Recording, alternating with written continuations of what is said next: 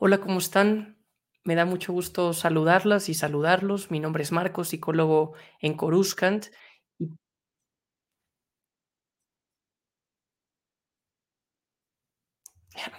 Estaba aquí haciendo este efecto, efecto eco, una disculpa. Eh, estamos en Psicólogo en Coruscant, el podcast, este espacio destinado para hablar un poco de la psicología que hay detrás de Star Wars, con esta premisa de todo lo que pasa en el canon de esa galaxia muy, muy lejana. Es más fácil hablarla y analizarla vista desde, no sé, si lo vemos a distancia, que si lo vemos en nuestro mismo planeta. Entonces, el día de hoy estamos en un episodio, eh, en un hito importante en el storytelling de Psicólogo en Coruscante, el podcast, porque como saben, en las últimas sesiones, en los últimos episodios, sesiones, ¿eh? que tal ya me empecé aquí a proyectar con terminología clínica de psicología. Pero bueno, en los últimos episodios han habido uno que otro invitado para complementar la perspectiva que existe alrededor de la psicología. Yo puedo dar un poco de la psicología de Star Wars, yo puedo dar un poco la perspectiva eh, profesional, pero pues siempre el tener un fandom tan completo, tan complementario y el que existan tantas y tantos creadores de contenido con diferentes personalidades, diferentes contextos, diferentes tipos de fans, pues han permitido que vayamos, no sé, discutiendo un poco también la psicología de las y los fans de Star Wars. Hice un episodio especial para hablar un poco sobre la comunidad, el entendimiento colectivo, la identidad, la pertenencia, la motivación que existe alrededor de ser fans de Star Wars y a partir de ahí, la buena respuesta que ha habido en estos espacios fue que se detonaron eh, spin-off, si me permiten decirlo así, sobre tipo de psicología de fandom de Star Wars. Tuvimos eh, la semana pasada a los amigos de Fan Club Star Wars Uruguay para entender un poco la psicología detrás del cosplaying, la psicología de identificarse con un personaje a tal grado de vestir como esta persona y no solamente usar su traje, sino también compartir un poco la identidad, la personalidad, eh, llevarle y darle un, significado social en una perspectiva filantrópica. Les invito, si no han visto ese episodio, a que lo, lo sigan. Y también ahí se habló algunos otros elementos de tipo de fandom, como es el coleccionismo. Y aquí por eso fue que en esta misma discusión, pues vimos la oportunidad de sumar y de extender estos micrófonos a un gran amigo, a un creador de contenido que yo admiro bastante, que desde antes de yo empezar a crear contenido, yo me acercaba con él, no sé, para entender un poco cuál podía ser esta motivación, si, si lo podemos decir así, esta psicología detrás de crear. Y además siempre lo veía él en diferentes plataformas. A mí me impresiona lo versátil que ha sido eh, desarrollando contenido por su parte, desarrollando contenido analizando figuras, desarrollando contenido, no sé, en una plataforma un poco más colectiva con Star Losers y teniendo una columna dando su punto de vista, pero también algo que realmente le reconozco es esta apertura por compartir. Él en su canal y como creador de contenido es uno de estos puntos que si lo comparáramos con la Alianza Rebelde, es este fulcrum que está atrayendo a más y más y dice, identifiqué a un creador de contenido en esta otra parte del planeta y como que empieza a hacer estos crossovers. Entonces, seguramente ya sabrán de a quién me refiero. Igual no es ningún spoiler porque está en el nombre del asunto de esta sesión, pero pues es el gran amigo Wolfie de Wolfie Collection. Muchísimas gracias por estar en el primer en vivo y en el primer directo de psicólogo en Coruscant. ¿Cómo estás, Wolfie? Hey, ¿qué tal, Marcos? Bueno, qué gusto primero ser ahí la persona que viene a abrir esta, esta nueva etapa en tu proyecto, que es empezar con los, los directos acá de análisis eh, con el, obviamente el ámbito y el ambiente psicológico de todos estos detalles de Star Wars, lo cual es algo que se ve que a la gente le ha encantado mucho y se ve realmente en tus posts y eh, bueno, como tu canal va creciendo, así que es un lujo estar en este momento tan histórico para, para tu proyecto y la verdad que me encantaría mandarle un gran saludo a la gente que nos va visitando ahora, los visitantes actuales, y siempre digo los visitantes del futuro. Eso también una, una frase que medio se la he robado a Ale de, de Fan Club Uruguay, que, recién lo mencionaste. Pero la verdad es que sí, hay veces que la gente por cuestiones de horario se suma ahora y se suma más adelante, pero hoy vamos a estar compartiendo con los que están acá en vivo y para los visitantes del futuro quedará estas, estos grandes comentarios para que después nos dejen ahí en el chat obviamente lo que quieran comentarnos y seguramente vamos a estar leyéndolo en el futuro. Gracias, Wolfie. Sin duda, eh, aquí se juega con la temporalidad, como lo hace Star Wars, entre episodios y con la línea del tiempo. Acá lo hacemos primero teniendo este espacio en vivo. Bien lo decías, también estaremos atentos a los comentarios que existan después en el chat. Y también e, esa, ese jugar con el tiempo pasa en nuestro planeta, porque pues yo estoy ahorita en México, son las 6 de la tarde, sigue de día y pues bueno, tú sé que ya es un poco más tarde y eso también lo valoro y también agradezco a toda la gente que sigue en Argentina. Algo que no ha compartido es la estadística del canal de psicólogo en Coruscant y es en Argentina, por ejemplo, un lugar en donde existe mayor cantidad de gente que sigue el canal, ¿no? Y eso es bien interesante, como aquí en México también, en México hay un poco más, pero Argentina es un gran segundo lugar y por eso pues también trato de adaptar estos horarios y pues entiendo por qué si hay tantos creadores como tú. En, realidad a mí me pasa todo lo contrario. Eh, las estadísticas me dicen que hay un gran número en México, un porcentaje de, españoles, pero en Argentina somos, somos pocos. De hecho, eh, yo me he dado cuenta de que por ahí la parte de estadística en cuanto a lo que es crear contenido y visualizaciones, eh, hay mucho de lo que es Chile y México fuertemente. Así que, ah, qué sé yo, también depende mucho cómo uno va interactuando con los invitados y con el público y ese tipo de cosas. Es como que te va llevando también a que cierto público te vaya conociendo. Pero, pero sí, en Argentina andamos, lo que sí somos, somos por ahí pocos concentrados en el mundo de YouTube, de Star Wars principalmente, sino como que es más reservado el argentino en todo esto, así que eh, en este sentido somos pocos, pero somos más los que estamos del otro lado viendo y que, que creando, ¿no? Así que eh, ahí estamos los pobres argentinos en esta, en esta estadística.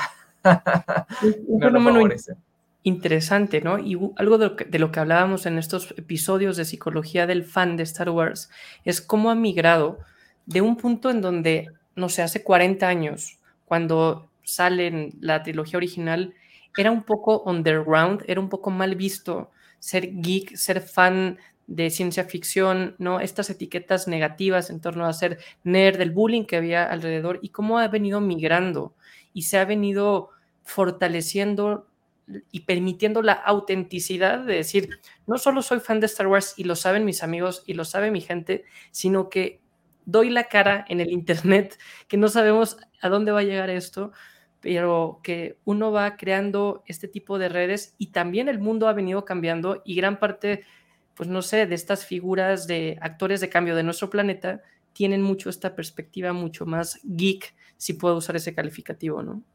Totalmente.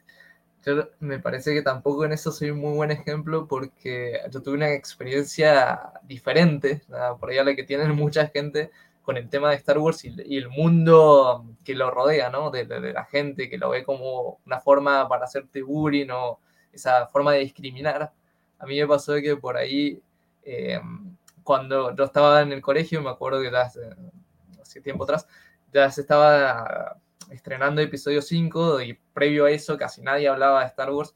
O sea, habían muy pocos que estaban en esa parte del reservado para no querer compartirlo y no querer recibir bullying pero cuando estrenó, perdón, episodio 13, no, no. Sí, justo te iba a decir, pues ¿cuántos años tienes? episodio, episodio 3 y en el 2005, ahí está mi error. Entonces em, pasó de que hasta los que hacían bullying le había gustado la película, entonces a todo el mundo hablaba de eso, todo el mundo disfrutaba de eso y era un tema de común denominador, o sea, todo el mundo eh, lo había encontrado como entretenido y hasta el punto de que hasta el día de hoy, después cuando pasé a la facultad y todo, eh, a veces salta un tema de conversación sobre esto y sobre todo ahora con el tema de las series nuevas, como uno dice, che, no tenía nada que ver, me puse a ver esta serie y no tiene ni idea de lo que es Star Wars. Y a veces salta uno y dice, no, a mí me encanta y qué sé yo, y digo, eh, a, la verdad que me, siempre me he rodeado con mucha gente, ya sea de los que hacen bullying hasta de los que no te imaginaste que nunca iban a estar viendo algo friki y son personas que he encontrado que han disfrutado Star Wars. Entonces, eh, me ha dado mucho tema de conversación con gente que cercana a mí y gente bastante distante y la verdad que en ese sentido nunca he sufrido por, porque me gusta Star Wars. Así que es más, hasta a veces me dicen, ¿te gusta? No, qué impresionante y que, que quieren saber un poco más y cuando ven hasta el punto en el que yo he recorrido todo esto y dicen, wow, o sea, no llegaría yo hasta allá, pero lo, aprecian como algo diferente y con respeto. O sea, en ese sentido yo lo he podido disfrutar eh, de alguna forma diferente. Y esa, esa diferencia tal vez puede tener también una perspectiva generacional. Yo coincido contigo por suerte, a mí me pasó muy parecido. Yo igual estaba en los últimos años de preparatoria, le decimos en México antes de entrar a estudiar la universidad, cuando sale episodio 3.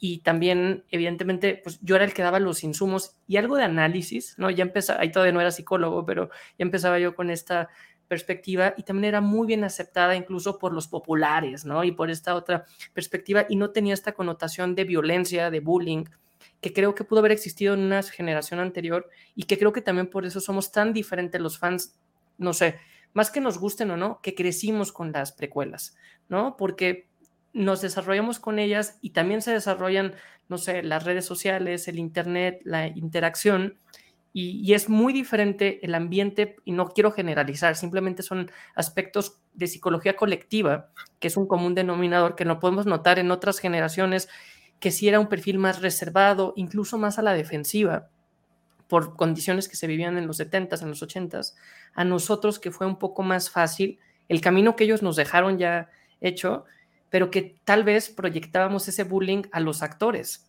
¿no? Porque aquí ya pasa con personajes, no sé, Anakin, tanto en episodio 1 como 2 y 3, o lo que pasó ahora con las secuelas, terrible, o mismo con, em, con eh, Kenobi, que sí se va llevando hacia allá el bullying y pues está esta, esta violencia que no, no la echamos entre nosotros, pero se va hacia otro canal, ¿no? La evolución en las redes sociales, realmente. Pues y hablando de redes sociales, qué gusto ver acá a gente que justo estuvo la semana pasada, ver a Tadashi, ver a Fan Club Star Wars Uruguay. Muchas gracias por, por acompañarnos y pues vamos a estar para que vean que estamos en vivo, ¿no? El primer mensaje es el de Tadashi que aparece acá en pantalla. Me estoy familiarizando con, las, con los banners, ¿no? Eh, me da mucho gusto por acá saludar, ¿no? Qué placer. Ve, también verlos a ustedes del otro lado del chat. Vamos a estar acá leyendo sus comentarios y está toda la familia también con la famosa Marcia. querida Marcia. Muchas gracias. gracias. Gracias por acompañarnos, chicos. Y bien lo dice Tadashi, ¿no? Ayuda muchísimo el like para ir haciendo esta discusión, distribuirla y que el contenido llegue a más personas, porque como ven, aquí no solo analizamos contenido de Star Wars, sino también esta psicología de una forma muy proactiva, buscando crear esta red, porque gran parte del fenómeno de la psicología de Star Wars es que se crea identidad, ¿no? Eh, yo este fin de semana tomé un vuelo y comparaba algo que he puesto mucho en statements, en algunos posts que he leído en libros de psicología, de, no sé, de cultura popular y es, voltea a ver cuánta gente trae algo de Star Wars. Y no, no es que fuera una convención, ¿no? era un viaje más y realmente encontré en los dos vuelos una persona o con una gorra, con una playera, con algo que hace referencia, o sea, realmente está presente y eso te va creando un poco de, identidad. Totalmente, está en todos lados. Ale, ¿cómo andamos, Alex? Ahí está el gran, el Mandalor el Express. Alex del gris para los amigos. un futuro invitado, ¿no? Que no lo he hablado con él, pero yo he estado del otro canal y ahí también va a haber cosas interesantes que analizar entre los compas, ¿no? Gracias por estar acá. Qué emoción ver que hayan eh, gente tan, pues no sé, de diferentes espacios. Laucha también, Star Losers. Qué grande, Laucha. Aquí compartimos tanto Wolfie como yo la oportunidad de, de, forma periódica estar en algunas columnas en Star Losers. Yo obviamente tengo apenas un par, Wolfie tú ya tienes un camino recorrido, pero creo que Star Losers es como esta, esta plataforma que engloba muy bien eh, pues la diversidad de las voces, ¿no? Y cómo se puede divertir con un canal fijo, ¿no? Que parece ya de televisión por lo profesional que es y la, la frecuencia que ha habido. Si te escucha Diego, se pone a llorar de alegría, digo que es un sueño de hacer este especie de programa de televisión en YouTube con todo lo que eso implica, pero que habrá sentido esas sensaciones que lo está logrando de alguna manera. Lo está logrando y fíjate, yo voy a tener la suerte de conocer a Diego esta semana, viaja para México. Ah, lo vas a ver en vivo. Sí, vamos a estar en una conferencia de creadores de video, de contenido, Bitcoin, entonces pues va a ser interesante ahí. Yo voy a aprender, ¿no? Yo estoy en este rango, él va a estar ahí como expositor y va, a compartir ahí algunos, algunos canales para ir fortaleciendo esto. Muy bien, pues hay muchos comentarios en el chat. Gracias por eso, los estaremos acá compartiendo. y, y, gracias por esas invitaciones que hacen a sumar a la discusión. Como saben, hoy vamos a hablar del coleccionismo.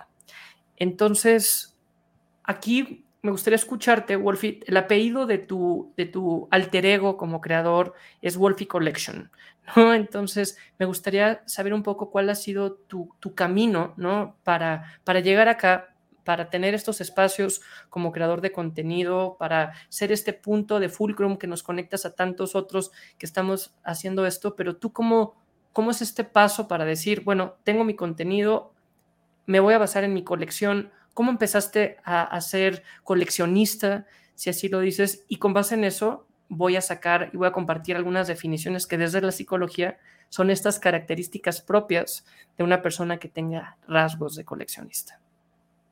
Bueno, gracias por darme ahí la palabra. La verdad que, eh, como dice ahí Alex, eh, la verdad que el coleccionismo es terapéutico y sí, eh, de alguna manera es ese viaje que me hizo eh, sentir la alegría en todo esto y traducirlo en una especie de materialismo eh, que empezó no con Star Wars, sino empezó con lo que fue eh, prácticamente otras marcas como DC, como me gustaban mucho los superhéroes y todo ese tipo de cosas, me hizo querer empezar a coleccionar en un momento cuando, cuando era chico, o sea, me, gustaba, era, me gustaban las figuras y todo ese tipo de cosas para, para jugar, pero siempre como que tenía esa sed de querer tener uno más o buscar eh, aquellas versiones de, la serie o de una película o algo que, me gustaría tener en físico porque justamente me, identificaba con el personaje o me gustaba mucho el personaje y quería como tenerlo ya para crear mis propias aventuras de niño. Entonces eh, empecé por ahí, empecé por DC y Marvel. Después pasó que me metí mucho en Lego y sin saber en realidad lo que era Star Wars. Eh, conocía muy poco de lejos y, mm, la verdad que me pasó de que conociendo a mi primo, mi primo era fanático total, era justamente de estos que por ahí había sufrido un poco más del bullying por gustarles Star Wars. Eh, me dijo, está por estrenar episodio 5, episodio 3 otra vez, en, en el 2005. Y em, me dice, tenés que ir a verlo, va a ser la película que va a cambiar la historia del cine, es una película que viene a completar una de las sagas más famosas de la historia del cine. No puedes perderte esta oportunidad eh, de verla, ya que está ahí en el cine, está al alcance de todos. Y yo me pasó de que mm, medio que no, como que eran seis películas, necesitaba saber de qué se trataba, mandarme de toque, no iba a disfrutar esta película. Entonces como que le digo sí, pero no, la verdad que no, no, estoy muy convencido. Él sabía que me gustaba mucho la robótica, me gustaba mucho la parte, así como las películas de ciencia ficción y sobre todo las que engloban mucho el tema de los robots. Y había visto, lo poco que conocía Star Wars es que había visto un par de escenas de episodio 5, justamente en Bespin, y había visto a Citripio, entonces él me dice, bueno, mira, te regalo esta figura de Citripio y me dice, con la condición de que veas las películas. No le podía decir que no. Me, había enamorado yo del diseño, casi me, me, costó entender de que acá dentro había una persona y no era realmente un robot. Claro. Y mm, por el trabajo impresionante que hace Anthony Daniels eh, como artista. Y la verdad es que le dije que sí.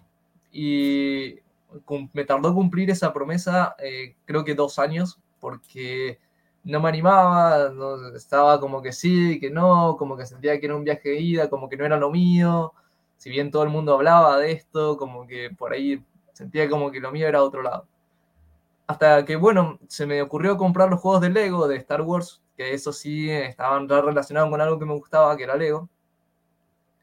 Y ahí empecé, me acuerdo que el primer capítulo que jugué fue episodio 2, y lo tuve que parar. Dije, me estoy metiendo en unos, spoilers importantes y esto me está gustando. O sea, no, no quiero verlo en Lego, quiero verlo en la película.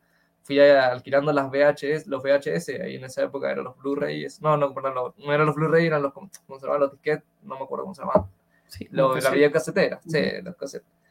Eh, y tenías que esperar que estuvieran disponibles, era todo el viaje ese de ir al, al videoclub más de una vez, esperando que, que tuvieras suerte de encontrar la película que te faltaba ver, por supuesto, episodio 3 ya era la que todo el mundo quería ver, tardó en salir en VHS, entonces la verdad que eh, me costó verla en un principio, pero después cuando la, completé la saga me di cuenta que era algo que amaba. Star Wars me empezó a, parecer algo impresionante.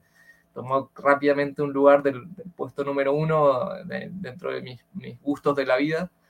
Y mm, obviamente todo esto se traduce a que en esa época estábamos cursando ya la entrega del 30 aniversario de Star Wars de Hasbro entonces, las figuras que ellos habían sacado ya era un pico evolutivo bastante interesante, porque lo que había previo de eso eran las figuras de episodio 3, y antes de eso teníamos episodio 2, episodio 1, Power of the Force, y mm, si bien eran muy buenas figuras, mejores que eh, Power of the Force, le pasó de que eh, em, ya para el 30 aniversario la cantidad de detalles que tenían y pintura y articulaciones había llegado a su pico. O sea, estábamos hablando de lo mejor de lo mejor y ahí es cuando conozco los que eran las figuras que tenía Star Wars y eh, consigo mi primer figura en 375, la cual me llevó a este viaje de ida, terminó en ser lo que son esas tres cajas. Ahí hay una nave, ahí hay otra nave y, por, y, así es todo lo que está hoy en día, lo que me rodea y creo que se terminó volviendo uno de los desafíos, porque mm, uno como cuando es niño no tiene por ahí ingresos suficientes como para empezar a comprar este tipo de cosas, pero ahorrando peso a peso uno termina teniendo este desafío y la, sensación gratificante de lograr conseguir una, una de estas cosas tan preciadas como era por conseguir, por ejemplo, una de estas figuras, que claramente no eran nada baratas, sobre todo acá en Argentina. Y me pasó de que, bueno, eh, siempre me repetía año a año, este año van a ser las últimas tres figuras, y así de repente hasta que me di cuenta de como que no había dejado de coleccionar en los últimos, desde el 2006 en adelante, 2007, no, nunca paré de coleccionar. Y cuando ya uno ya tiene la edad para conseguir trabajo, empecé a, a invertir y ahorrar en lo suficiente como para poder crecer en grandes aspectos lo cual me, me, ayudó mucho a terminar de plasmar esto en una sensación de que esto no dejaba de ser sano. O sea, siempre tenía ese miedo de en qué punto uno rompe esa, esa línea de lo que es coleccionar, de juntar sanamente y no volverte en un acumulador, una persona que se vuelve obsesivo, que no disfruta lo que tiene, sino que disfruta solo el conseguir y conseguir más y después de repente te olvidas de lo que tenés. Entonces, eso siempre lo tuve muy en claro y fue el, miedo que me hizo tratar de ser lo más cauteloso y selectivo y no ser un completista ni un em, obsesivo por tenerlo todo, sino tener aquello que puedo conseguir, que disfruto y que previamente he seleccionado para esto y que representa justamente lo que dijo en un momento al principio de toda esta charla eh, Alex, que es la parte en la que uno le encuentra ese, sentido terapéutico en el que uno plasma un gusto en algo justamente eh, físico, tangible, y se disfruta al 100%, tanto que al punto del día de hoy a veces encuentro mis figuras viejas, las más viejas que tengo, y las sigo disfrutando tanto como las más nuevas, o, en ese aspecto. Entonces, eh, creo que por, a través del tiempo han logrado su objetivo y son pocas las figuras que he terminado vendiendo y siempre han sido por razones de que por ahí no me gustaba tanto, fue una mala compra, o fue justo un lote que me venía una figura que no quería y terminé saltando a, comprar otra que sí quería con esa plata. En esta perspectiva que nos has contado, Wolfie, ha, detonado muchas reflexiones en el chat y también mías que quiero, quiero compartir. Adelante. El, coleccionismo es un proceso y mientras te escuchaba, fui, fuiste como en este checklist poniendo todos los elementos que le llevan a un fenómeno sea coleccionismo y no sea acumulación, no sea una obsesión, ni tampoco sea algo más casual. ¿no? Aquí, nuevamente, ¿de dónde viene esto? Hay una interpretación de, psicología social, que es la psicología de las masas. Y, algo bien interesante es que el coleccionismo data desde que hay historia o desde que hay información que trabajamos o vivimos como comunidad. Hashtag Somos Comunidad, haciendo referencia a los amigos del Star Wars Fan Club Uruguay, pero desde que somos comunidad siempre ha existido esta visión y hay ciertas características de un proceso. Una en la que me quiero detener mucho y sobre todo aprovechando que es un directo, que es un en vivo, es ver la motivación para el coleccionismo. Yo, preparándome para este espacio, encontré siete tipos de motivación y aquí vamos a ver ¿Tú cuál podría ser? ¿Cuál podrían ser, no sé, otras personas que nos estén siguiendo? Puede haber gente que tenga dos o tres motivaciones comunes. Yo también colecciono algunos elementos, entonces aquí podemos ir viendo y también si podemos hablar de alguien que sepamos que tenga esas características. Esto es la motivación, que es qué nos lleva a coleccionar, por qué lo hacemos y aquí evidentemente pues hablamos del coleccionismo de Star Wars. Pero después tú hablabas de este proceso de cómo tú llegaste y te subiste al tren, por así decirlo, y empezaste a, gestionar y a decir, bueno, yo no quería, sabía que nada más es un viaje de ida, que es esta frase que muchas veces hacemos referencia a que una vez que estás es muy difícil parar y cómo sabías también la responsabilidad que te iba a implicar de conocer la historia, no sé, que te empezaban a spoiler algo de contenido y ya cuando dices, va, me dejo ir, vas, vas, vas de lleno. Pero seguramente tú tendrás algunos criterios, ¿no? Es decir, yo sí colecciono esto, yo no colecciono tal. Aquí me gustaría preguntarte, antes de leer el chat y de seguir con este análisis, ¿tienes criterios para tú coleccionar? Mira, sabes que no lo, no lo, sabía hasta que en uno de mis primeros directos, ya, vamos si querés después a la parte de la historia de por qué, cómo se relaciona el coleccionismo con los directos, que nada que ver una cosa con otra. Pero eh, me hiciste acordar uno de mis primeros directos que, que, hice con Davo, creo que fue el primero que tuve con Davo de la Cueva del Guampa, y la primera frase que él dijo eh, es que los coleccionistas estamos llenos de tox. Tenemos como, eh, llevamos el coleccionismo subconscientemente en el día a día.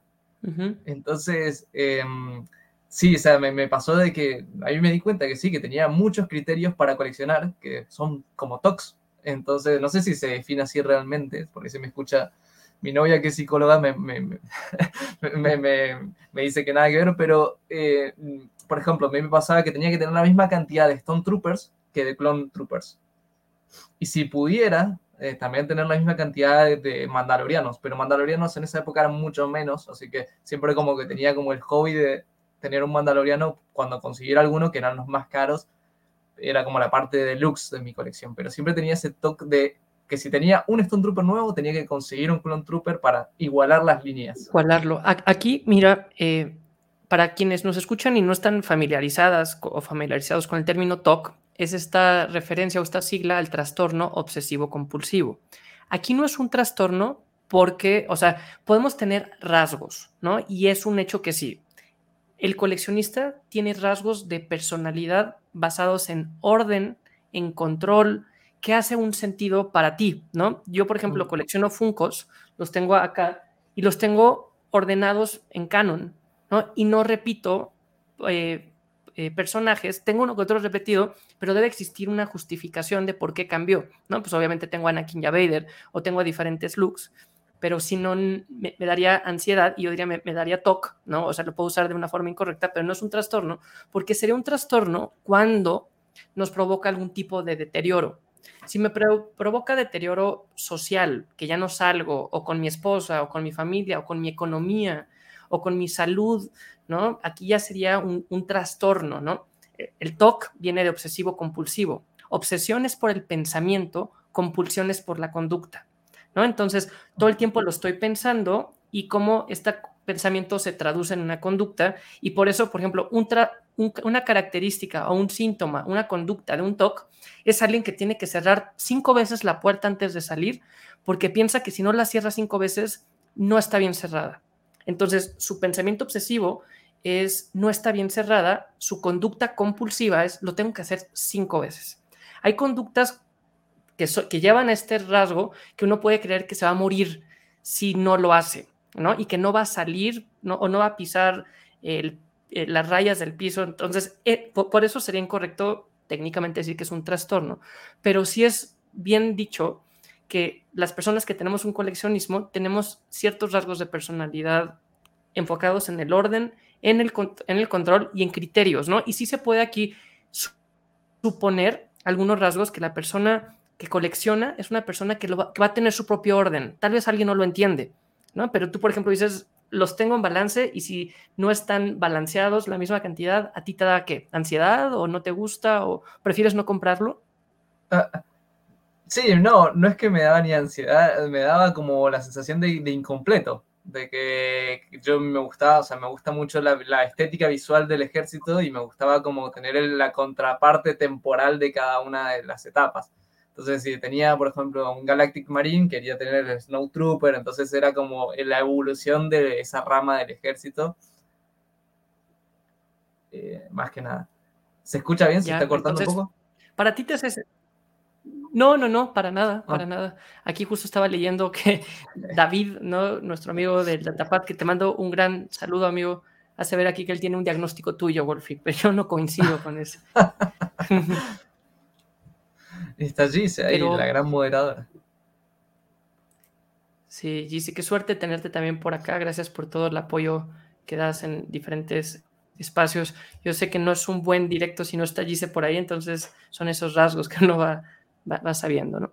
Y claro, aquí, por ejemplo, Ale o los amigos de Fan Club Star Wars Uruguay hacen ver que se llama armonía, ¿no? O sea, pero es una armonía individual porque, por ejemplo, hace una semana cuando hablábamos en el episodio del, del, cosplay, pues pueden existir algunos parámetros que también los criticábamos un poco y desafiábamos, los retábamos, no sé, a veces son muy rígidos, ¿no? Y que tiene que tener esta dimensión o este material, pero aquí con el coleccionismo, pues no sé, uno podría decir, los debes o no de abrir de su paquete, hablando de los funcos, ¿no? O por qué los acomodo en este orden y no en algún otro, pero debe ser sentido a los criterios personales. Hablamos del proceso del coleccionismo y uno de estos elementos son los criterios. Y otro de esos elementos, ¿no? Ya hablamos de la motivación, que ahora vamos a entrar a detalle.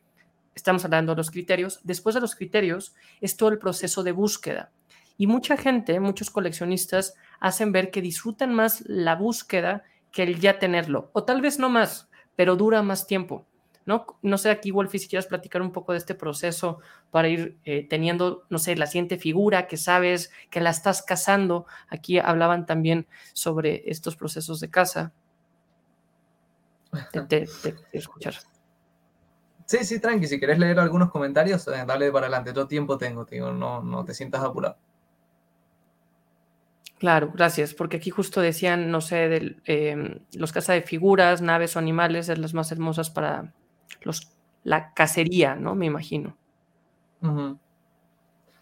de, este proceso. Pero ¿cómo es tu proceso, Wolfie, para ir teniendo nuevos productos? Creo que me, me, agarró un poco de delay, pero bueno, ahí enseguida si querés salgo y vuelvo a entrar, pero para completar esta parte que me dijiste, primero le mando un saludo a Fer, que está ahí, Fer Coleman de, Coleman de lo que sería el lado B de Star Loser, grande, siempre ahí apoyando. Y eh, sí, hay una, una, cuestión que es como que el proceso, no, yo no, no, sé si bien la palabra de criterio es lo que te lleva después al proceso, en mi caso, de ver qué es lo que tenía que seguir buscando.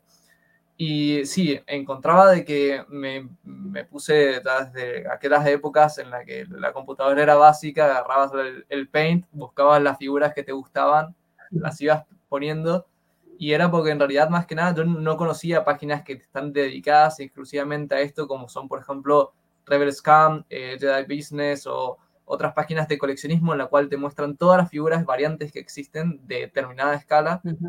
Entonces eh, yo lo que hacía era seguir un catálogo de un vendedor que tenía una juguetería en Buenos Aires. Entonces eh, veía lo que él tenía de publicado y con eso iba buscando qué de eso me servía en base a lo que yo conocía había muchas que decía, ¿y esto qué es? ¿De dónde salió? Me parecía pésimo, me imaginaba que era un diseño, un, invento de Hasbro y después encontraba un cómic y me encontraba con que esa figura en realidad no era un invento de Hasbro, era una referencia a algo más, que Star Wars no era solo las películas. Mm. Entonces, mientras más conocía algo que, por ejemplo, en un principio detestaba porque me pareció una aberración, me pareció que era una, una figura bastante interesante para tener porque hacía referencia a algo que pocos conocían. Entonces estaba teniendo algo único. Entonces, eh, también con esa sed de querer equilibrar eh, clones con Stone Troopers, en esa época los Stone Troopers eran casi todos blancos. Llegó The Force Unleashed y sumó un par de Troopers más, pero eran pocos. Y los clones había de todos colores para, para hacer ensaladas de todo tipo. Entonces, eh, era difícil la parte de, encontrar el, el Stone Trooper correspondiente. Entonces sí, armaba este criterio, una lista de, las figuras que yo quería, me planteaba, ponía los precios, me planteaba el objetivo de conseguir peso a peso para poder llegar a ese precio y, y obviamente comprarlos. Terminaba esta lista, generalmente lo que hacía en un año, y no, no quería comprar nada más, es lo que te decía en un principio, no quería comprar, decía el último año ya no compro más, y al año que viene me pasaba que por ahí un cumpleaños, que solo iba juntando plata y, y de repente decía, ¿y si me pongo a ver qué hay en el mercado? Y hasta que el punto tal de que la juguetería esta de Buenos Aires quiebra en un momento y muchas de las figuras que este tipo tenía las termina eh, guardándolas y llevándolas a su dirección personal, pero para venderlas fuera de lo que es la juguetería. Y como habíamos quedado, como era un cliente frecuente, habíamos quedado en contacto y directamente me fue vendiendo a mí hasta que hasta que en un momento desapareció, pero gran parte de las primeras figuras que tuve, o sea, o la primera mitad de mi colección fue gracias a, este gran coleccionista y juguetero que estaba en Buenos Aires. Porque en donde yo vivo sí se conseguían algunas cosas, pero por ahí el precio era más alto, después empezó a haber escasez a, totalmente marcada en épocas de, de Clone Wars, escasez al 100, vinieron después algunas figuras de Clone Wars, pero no hubo nada más hasta episodio 7. Y actualmente volvimos de vuelta a la decadencia en la cual no hay nada. Lua, ¿qué tal? Grande. Que gracias, gracias por acompañarnos. Y bueno, nada, eso. Me, me llevó prácticamente a lo que iba consiguiendo y eh, a lo que iba teniendo a la mano y en base sí a una lista que respetara principalmente el criterio este de, de tener un orden estructural que era enteramente para mí, porque en realidad no tenía a quién mostrarle esto, o sea, era como que al único que entendía esto era mi primo que me había iniciado en todo esto, pero no entendía el coleccionismo, para él era más la parte del cine, el diseño, la música, como que el coleccionismo ya era algo que había pasado, ya era más, eh, mucho más grande que yo, entonces por ahí la parte de los juguetes no tenía mucho sentido para, para él, pero sí encontré eh, que el mercado argentino es diferente que el mercado mexicano, lo cual es más emocionante encontrar figuras porque es más difícil. En cambio, eh, eh, en un mercado mexicano encuentro que por ahí es más entretenido ser completista, porque es fácil encontrar figuras, pero es difícil tenerlas todas. Es caro, es difícil, hay exclusivas. De hecho, en Estados Unidos, ¿qué tienen que recurrir? Tienen que recurrir al exclusivismo, a, la exclusiva de Target, a la exclusiva de no sé qué empresa, de Walmart y no sé qué, cuando acá en Argentina todas terminan siendo exclusivas porque todas son igual de difíciles eh, que lleguen y mm, también haber empezado de niño, de, chico con todo esto y saber lo que cuesta eh, conseguirlas, te lleva hasta el día de hoy seguir siendo un coleccionista. Lo que, le pasa, lo que no le pasa a mucha gente que por ahí hoy es grande y quiere iniciarse con esto, porque por ahí no lo pudo hacer de chico, pero como no tuvo este proceso de haber crecido con eso, o no lo entiende, o se aburre rápido y lo deja. Eh, entonces, es como eso un poco la historia que creo que tenemos en común muchos de los coleccionistas, de que lo llevamos desde que éramos chicos. Y no nos pudimos desprender y conservamos esta parte de la niñez viva en nosotros. Wow, Wolfie, mencionaste aquí muchos puntos clave del, proceso. Esto último que decías sobre cuando lo que coleccionamos son juguetes, productos de entretenimiento, pareciera que estamos eh, alargando la, niñez, ¿no? Y, pareciera que son estas actitudes regresivas, pero esto también va muy de la mano con el hecho de que vamos creciendo los consumidores, pero también los creadores de productos y quienes vamos tomando esas decisiones.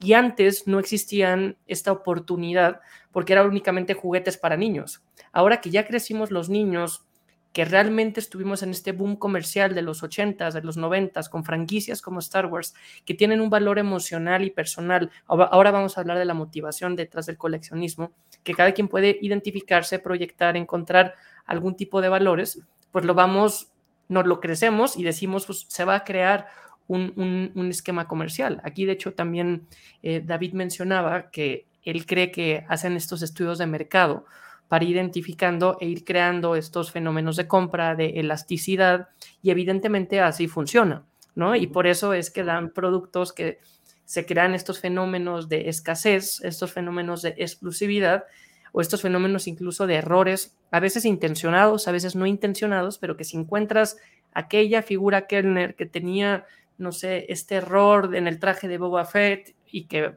aparecía de este elemento, pues le va creando este valor de escasez, este valor de psicología del consumidor que estamos, estamos detrás, ¿no?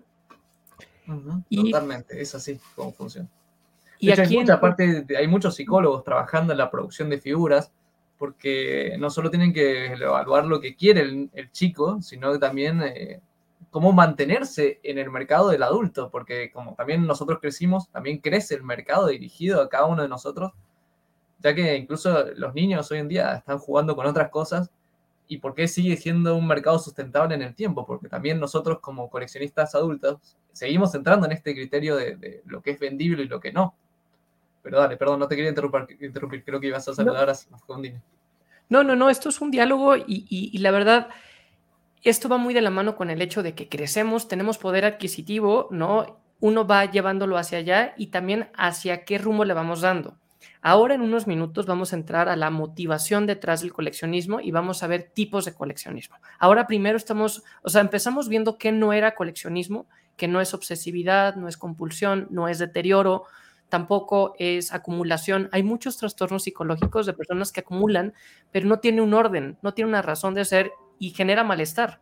¿No? Aquí estamos hablando que el coleccionismo es terapéutico porque uno mismo pues encuentra este fenómeno de escape, de descanse, de control y que incluso dan algunos rasgos de personalidad que son muy eficientes, que los podemos traducir en nuestra vida personal, profesional, laboral y decir, bueno, gracias en el coleccionismo he aprendido a socializar, he aprendido a negociar, he aprendido a manejar este orden que hace sentido y también a manejar esta ansiedad, porque aquí veíamos que hay diferentes criterios y decir, bueno, y está muy claro el ejemplo, Wolf, y me encantó este ejemplo de Stormtroopers y Troopers, que lo quieres equilibrar y balancear para que mantengan ese ritmo. Yo ponía el ejemplo de los Funcos, de no repetidos, nunca voy a tener una figura que no sea canon, yo, yo soy amante del canon y por ejemplo está C-3PO de Navidad o algo más, los puedo tener como decoración, pero no los pondría en mi colección porque me daría ansiedad y diría, eso no va acá. Yo lo veo y si ahora va a salir Andor, ya estoy pensando de qué forma acomodarlos para que haga sentido en, en este orden. Y esa es el siguiente parte del proceso, que es la exhibición. El proceso del coleccionismo surge de una motivación, después uno va teniendo sus propios criterios de que sí, que no, en qué orden, cuándo, a dónde entrarle, porque uno no puede ser coleccionista de todo. Después ya empieza este proceso de búsqueda, de estrategia, que es muchas veces lo que más se puede disfrutar y qué es lo que pasa con el hype. En el primer directo que tuve, no en vivo, pero que con el primer invitado que fue David de Perdidos en Hot, hablábamos de todo el hype y todo el lore que, y bueno, le mando un saludo cuando vea este espacio, que ojalá que sea así, y las cantinas que van a estar buenísimas, que ya lo esperamos todos los miércoles y sé que ahí estarás y estarán muchos otros amigos compartiendo, pero cómo se va creando este hype y a veces es más el hype que el producto, la famosa resaca, hablamos ese momento, que ya pasó el episodio y uno siente la resaca por las expectativas, si cumplió o no con lo que tú te imaginabas o con la misma emoción. A mí me pasaba, por ejemplo, hablando del 2005 que se estrenó episodio 3, yo sabía que faltaba año y medio para que se estrenara. Faltaban seis meses, faltaban tres meses, faltaba un mes. Esos días ya no podía ni dormir antes del estreno episodio 3. Era el estreno, me encantaba la película y era como...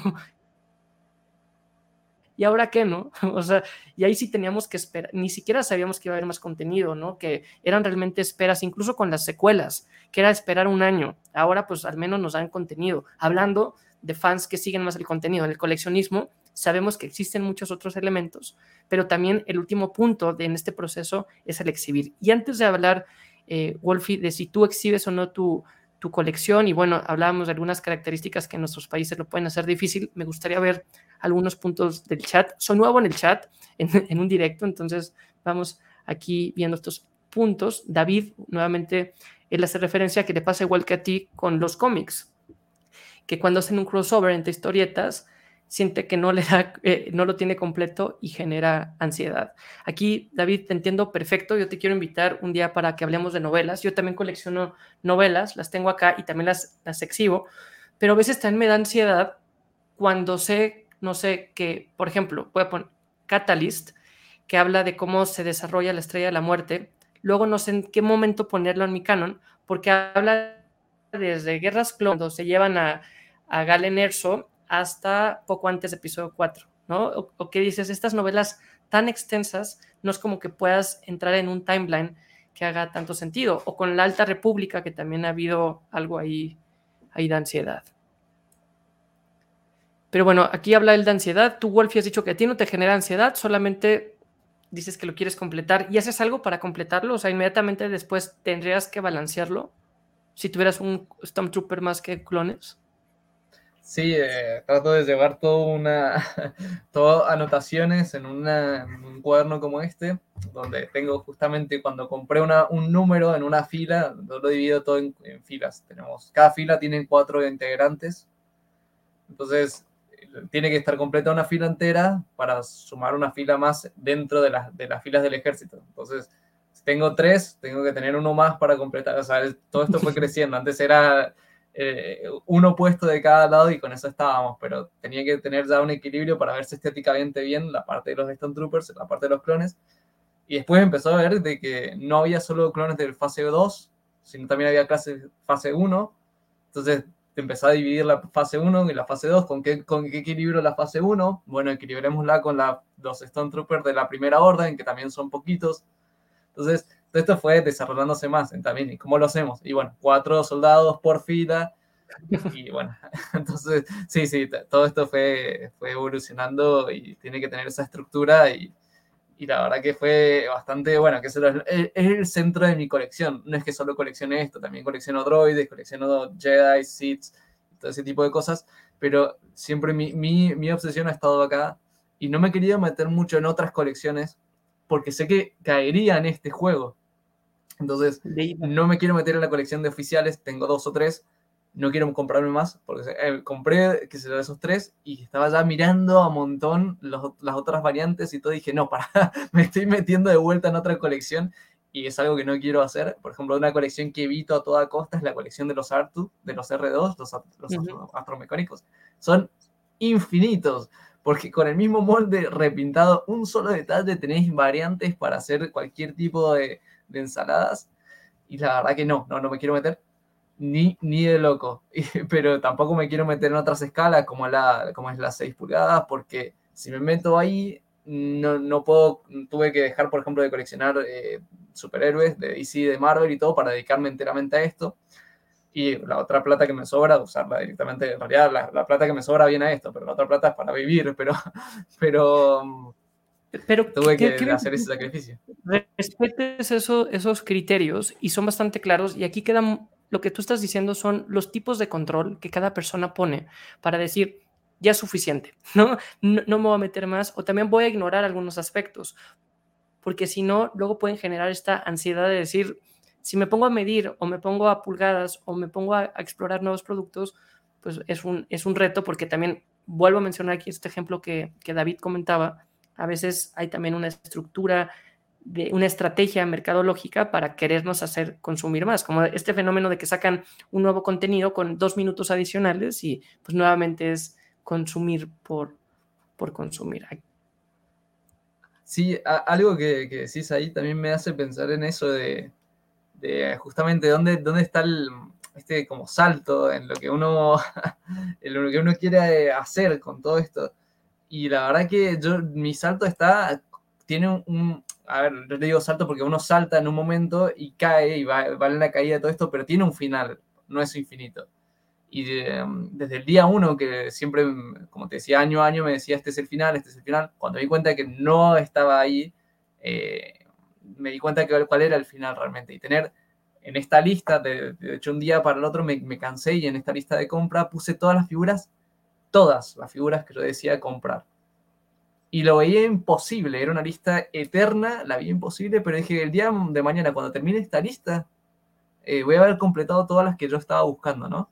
Y poco a poco, después con laburo y... claro, con, con, ir trabajando poco a poco, empecé a ir completando y en un momento la lista se acabó. Y estaba llegando al final y yo ya me sentía muy contento, muy, ¿y ahora qué? ¿Qué va a pasar conmigo? Pero me pasó de que vinieron la, la trilogía de, secuelas y amplió todo otra vez, volvió a crecer, volvió al boom del coleccionismo. Y mm, está también el dilema, bueno, si 375 va a seguir en el mercado o el mercado le, le va a ser el futuro para 6 pulgadas y 375 va a desaparecer. mis ahorros van a estar contentos eternamente, pero me queda eso como que... Eh, por causas mayores tendría que terminar mi colección. pero por causas personales, las figuras que yo quería comprar en su momento, que no tenía porque empecé tarde a coleccionar, ya las completé. Y ahora estoy siguiendo el día a día. Eso es algo que me pasa ahí a muchos coleccionistas actuales. Tienen que esperar a ver qué es lo que saca Hasbro hoy para que conseguir la preventa y comprarlo el día de mañana. Pero mi lista solo estaba en eso, o sea, lo que han sacado hoy, este año, y lo que voy a conseguir el año que viene porque lo han sacado hoy, lo han anunciado hoy. Entonces, da lo que era antes de ir consiguiendo todo ese tipo de cosas que salieron, porque antes era abismal, había muchas colecciones, habían un montón de cosas. Entonces, eh, era mucho más grande y la verdad que fue mucho más trabajoso. Ahora que estoy en el día a día, eh, sigo en la hora, pero una persona que quiere empezar hoy a coleccionar, como por eso te digo, uno se mete a la parte de los, de los oficiales, hay tantas colecciones, es tan grande y hasta el día de hoy sigue continuándose que se vuelve muy dificultoso. No es difícil, pero hay colecciones, colecciones más grandes que otras. Por ejemplo, tenés la colección de los Wookiee, es chiquita. Tenés la colección de los Jedi y es bastante grande, más grande que la de los Sith. Entonces, y si el día de hoy sigue creciendo todo esto, llegar a estar al día con las figuras, es difícil, es muy difícil. Pero bueno, yo ahora me encuentro en esa situación. Y cada tanto a veces me pasa de que eh, mientras estoy esperando que salgan las de la preventa, encuentro alguna figura vieja que no había visto hace mucho, que de repente que no me gustaba en su momento y ahora me gusta, y digo, bueno, y, vamos con esa, pero no estaba en mi lista original. Sí, a mí algo que me pasa parecido con los Funcos es, yo sé los que quiero, ¿no? Y, pero a veces pasa que son tan accesibles, son tan comerciales, que alguien te puede regalar uno más y eso me daba algo de ansiedad, ¿no? Es una especie de happy problem, ¿no? Porque dices, qué bien, pero es otro mando con una desviación y tú dices, es que me gusta y claro que lo tengo, pero no entra dentro de mis criterios. Y por ejemplo, Funko tiene esta app en donde tú puedes decir, esta es mi colección y esta es mi wishlist y eso ayuda bastante porque te ayuda hasta a negociar, ¿no? Porque si encuentras uno y dices, bueno, este es el valor y sabes más o menos en cuánto está, si lo están dando caro o no, evidentemente hay muchas variables o está pensado bajo la lógica de Estados Unidos, en, donde pues este fenómeno de escasez no existe tanto o al menos de alcance que si lo viéramos en América Latina. Pero algo que la app siento que tiene una oportunidad de mejora es, no es pública, Yo me acuerdo una vez en un intercambio en fin de año, en Navidades, que yo decía, pues bueno, esta es mi wishlist, pero nadie la podía ver, ¿no? Entonces, pues de qué, o sea, yo la puedo tener como coleccionista y me da tranquilidad porque sé los que tengo, sé los nuevos, pero pues le tengo que hacer una captura de pantalla y compartirlo, pero creo que eso también podría ser una oportunidad interesante en donde como coleccionistas podamos hacer pública nuestros productos, lo que queremos, lo que no, y creo que eso, no sé si exista, ¿no? O sea, sé que existen catálogos y ahora mencionabas Rollscom o algunos en donde uno puede estar al día de los productos, ¿no? Pero en donde a manera de red social o de interacción podamos compartirla. También sé que es sensible, ¿no? Por tema de protección de datos y luego también el valor monetario que puede existir. Si la traducimos entre una u otra, te puedes exhibir un poco, pero pues con un, no sé, alter ego, creo que eso sería una cosa interesante, ¿no? Totalmente, totalmente. Eh, sí, la verdad que es eso. Y también eh, está esa situación en la que uno hace, yo en general no, no suelo recibir regalos relacionados con figuras, pero sí, cuando de repente te cae una que ya tenías o que no estabas buscando, dijiste, uh, mira, me hubieras, o sea, por esa plata por ahí hubiéramos ido por otra que sí estaba en la lista, pero es una situación personal que, no sale a, a, otra persona, porque si no ofenderías a todo el mundo.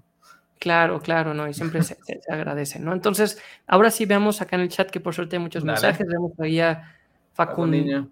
Facundiño, ¿no? Muchos saludos, gracias por estar por acá y platíquenos también ustedes su tipo de coleccionismo. Y de hecho, hablando de eso, aquí Fer nos cuenta que ella como tal no es coleccionista de algo puntual, pero que si ve algo de Star Wars que le gusta realmente, se lo compra, si no, no, pero siempre se basa en algo que le puede gustar. Ahora ya vamos a hablar de los tipos de coleccionismo, porque Fer, tú cumples con una de las características de una, una, motivación, que puede ser diferente porque justo ya dice, ¿no? Admira a Wolfie, a David, que van teniendo estos tesoros y que le van dando un poco, un poco esta forma, ¿no? Acá, eh, Fan Club Star Wars Uruguay nos dicen que en, en su caso, como a cualquier persona les hace felices adquirir algo para la colección, pero también les encanta cuando alguien va y disfrutan de la misma. Y justo, Ale, justo ah, ese es el último punto del proceso del coleccionismo, que es el compartirlo, el exhibirlo y todo lo que te lleva a eso, ¿no? Yo, por ejemplo, tengo un estudio, ¿no? Que es en donde estoy ahora, que es todo este espacio de Star Wars y cuando llega, no sé, algún invitado, alguien que viene a cenar, pues esto da para muchísima discusión, ¿no? Acá tengo una foto con Palpatine, ¿no? O pues no sé, como que puedes em, compartir un poco aquí al respecto y también es un punto de negociación, ¿no? Yo con mi esposa decir, vamos a tener una habitación solo para esto, pues sí, esperemos que eso se pueda mantener. Pero bueno, ese es el siguiente elemento del proceso que va este, eh, de, exhibir, ¿no? Sobre todo cuando es en, en uno a uno. Aquí también Gideon. Gideon, ¿qué tal? ¿Cómo va? Gracias por, por estar por acá. Y nuevamente aquí hacen ver Wolfie que tomado, que estás totalmente tomado por ser lunes o como dicen, totalmente limado. Sí, no sé si es porque se escucha mal o qué pasa. el cosplay de ese tripio. Debe ser, debe ser bastante difícil el cosplay. Y aquí me quedé con la duda. ¿Tu primo, cuando era primo o tío, quien te dio esta figura de C-3PO? Eh, este fue un primo. Un primo. ¿Y te lo dio inmediatamente o te lo dio hasta que tuviste la colección o, empezaste?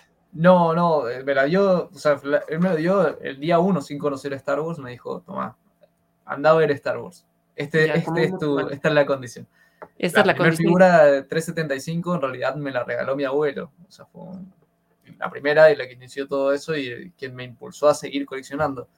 Pero no quería meterme mucho en eso, porque creo que era una pregunta que ibas a hacer más adelante.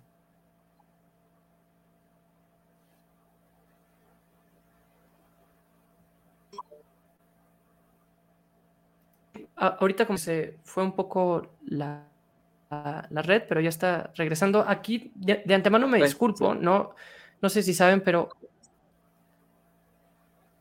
creo, creo, que ya se escucha mejor, pero hoy en México, justo le decía a Wolfie, hubo un sismo, Y ha sido un día bastante complicado y aprovecho para mandar un, un abrazo y un mensaje de aliento para para la gente en México que nos escuchan, ¿no? Aquí en América Latina nada más les, les, cuento un poco. Siempre el 19 de septiembre, la fecha de hoy, es una fecha cíclica en donde han habido sismos fuertes en el 85, en el 2017, y siempre es el mismo día y siempre es después un simulacro, y eso ha hecho que hoy la red sea terrible, pero para nada me puedo quejar, eso es verlo desde, no sé, desde el lujo, desde, no sé, desde el privilegio, ¿no? Han habido cosas terribles que han pasado y hoy la Ciudad de México ha sido un caos pero bueno, yo justo me preguntaba si era bueno o, no momento hacer este espacio, pero justo con este mensaje que hace ver aquí Luba, pues también es una distracción y es un decir, bueno, vamos a entretenernos un poco, vamos a, el mundo a veces es tan complejo, tan movido, literalmente como el día de hoy con el sismo, y es bueno tener estos espacios. Y también podríamos hablar de cómo el valor emocional, y, y no quiero spoilear, pero hay un razón por la que tú, Wolf, no exhibes tu colección y va muy a la mano con esto. Qué pena, eh, pero ahí vamos. Ahí vamos, va eh, mejorando y con. Sí, no sé si en realidad ahí la gente, la gente del chat si puede poner a quién escucha mal, si escucha mal a Marcos o me escuchan mal a mí. Eh, porque no sé quién es el que está teniendo la, la, mala colección. Tal vez soy yo, tal vez, es, tal, vez, tal vez es él, por lo que contaba del tema del terremoto y todo esto. Eh, la verdad que de mi parte, yo veo todo el directo y como que sale bien la parte mía, no sé si... Eh, pero bueno, nada, si me ponen ahí en el comentario si soy yo, mm, salgo y vuelvo a entrar. Em, pero sí, escuché la pregunta, un poco me dijiste acerca de por qué no exhibo la, la colección, ¿verdad? Así es. Eh, me pasa Esa es la pregunta, de todavía no encuentro como mi espacio personal para poder hacerlo. También es una, una meta de que uno tiene justamente como coleccionista, es el tema del espacio, ¿no? Y también esto te lleva plata. Y si uno gasta plata en esto, por ahí te cuesta plata en invertir en figuras. Entonces, como que siempre digo, el día de mañana que cuando ya no tenga qué figura comprar, la inversión que sigue es dónde ponerlas.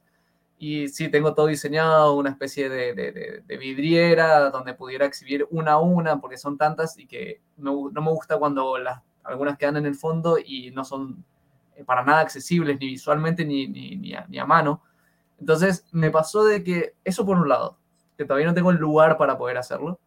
Y por otro lado, me pasó de que acá, por un lado, tiembla y como estamos en la montaña, estamos en la parte de la cordillera más alta de toda América, eh, hay mucha tierra, hay mucho, mucho, muchas tormentas de onda, tormentas de aire, de arena, así como si te dijera las del Sahara, pero traen mucha tierra de la montaña y eso hace que todas las, todas las figuras suelen llenarse de tierra en esta parte, en Mendoza.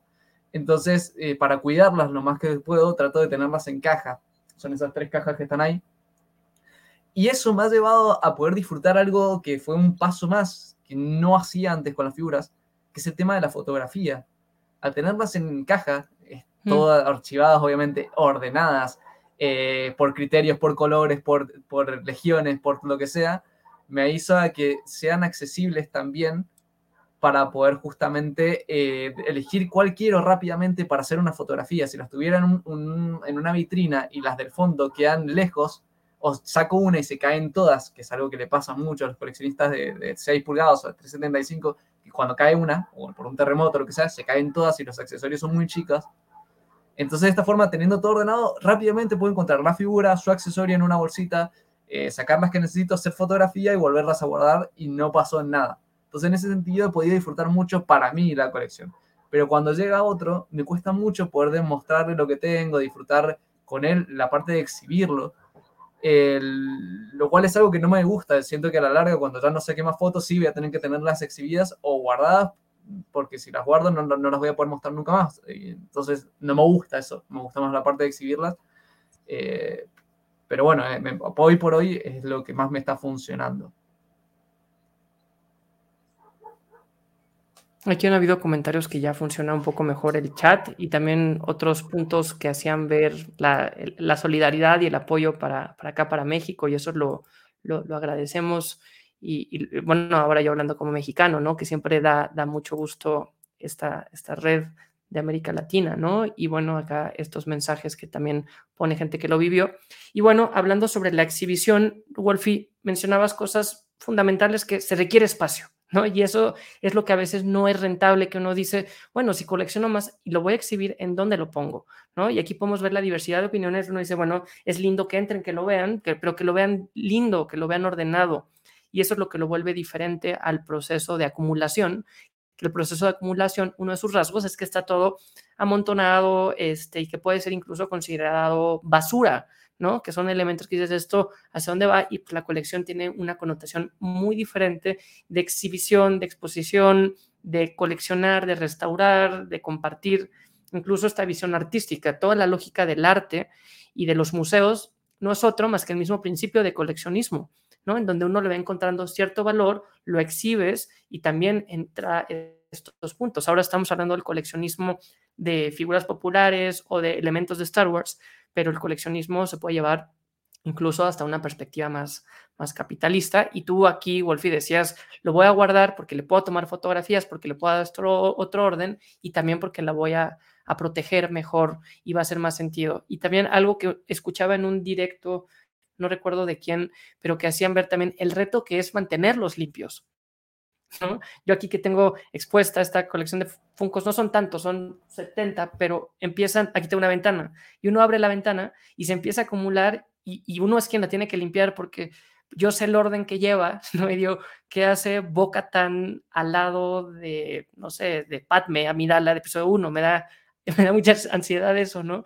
Entonces, así lo viendo, o las bases tienen que ser Em, las correctas, ¿no? Entonces, aquí hablando en esto de, exhibición y justo estábamos viendo los puntos del chat de Luba se, hace sentir menos sola y qué bueno, Luba, esa es la intención de compartir porque creo que todos tenemos nuestros mismos rasgos y criterios. A ella le pasa con los libros, que le da ansiedad no poder conseguir los que, los que quiere. A mí eso es lo que me pasaba con los libros, Luba, el idioma.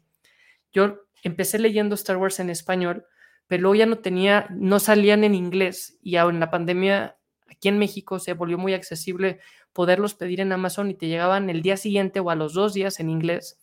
Y entonces los empecé a pedir, pero me daba mucha ansiedad por dos cosas. Primero, por el tamaño. porque lo, puse arriba la colección en español y todas tienen el mismo tamaño, pero los libros en inglés uno los puede pedir con pasta dura o no, y eso me daba mucha ansiedad el desacompletarlo en esa línea.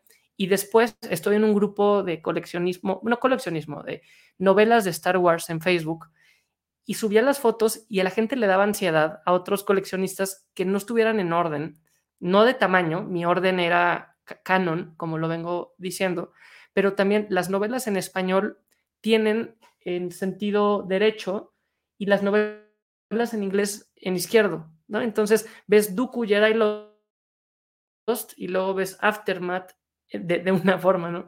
Entonces, eso claro que da ansiedad, pero dije, a ver, son más mis ganas de seguir leyendo y de aprovechar en ese momento la pandemia que teníamos oportunidad de leer, que esperar a que las traduzcan en, en español. Y también es que cambia bastante la, la traducción. Aquí Luba te culpa a ti, Wolfie, porque no le interesaba el coleccionismo hasta que empezó a ver tus videos. Estás causando y, difundiendo eso y aquí evidentemente la gente se empieza a sumar a culparte a ti. ¿Has notado que has propiciado el coleccionismo en, tus seguidores? Mm, no, no, que me lo han dicho, pero sí yo he sido víctima de lo mismo que ellos. O sea, a veces me pasaba de que quería ver si la figura que buscaba era realmente lo que estaba esperando que fuera, entonces veía reviews de otros youtubers, antes de ser creador de contenido, veía lo que hacía Lortano, veía lo que hacían otros creadores, entonces ahí veía realmente si la figura era lo que yo estaba buscando o no.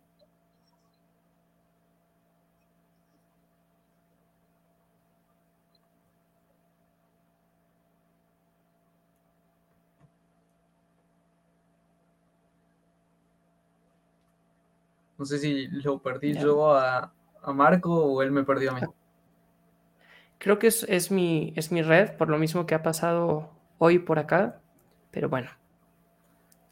Tranquilo, ¿llegaste a escuchar? O sea, lo que decía era que escuché perfecto y más víctima yo. ¿no? Sí, sí. En realidad me, pasaba eso. Se, lo dije a Lortano el día que estuve en directo con él. Le dije, vos fuiste el culpable de muchas de las compras que tenía dudas.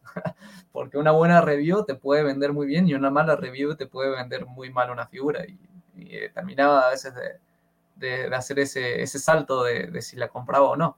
Ver qué opinaba alguien que consideraba eh, experto. y bueno, nada, no me ha pasado que alguien me, me haya dicho por tu review, compré, si por ejemplo me han dicho, yo no la quise abrir y gracias a que vos la abriste, pude ver algunos detalles que no quise, no quería, no pude ver.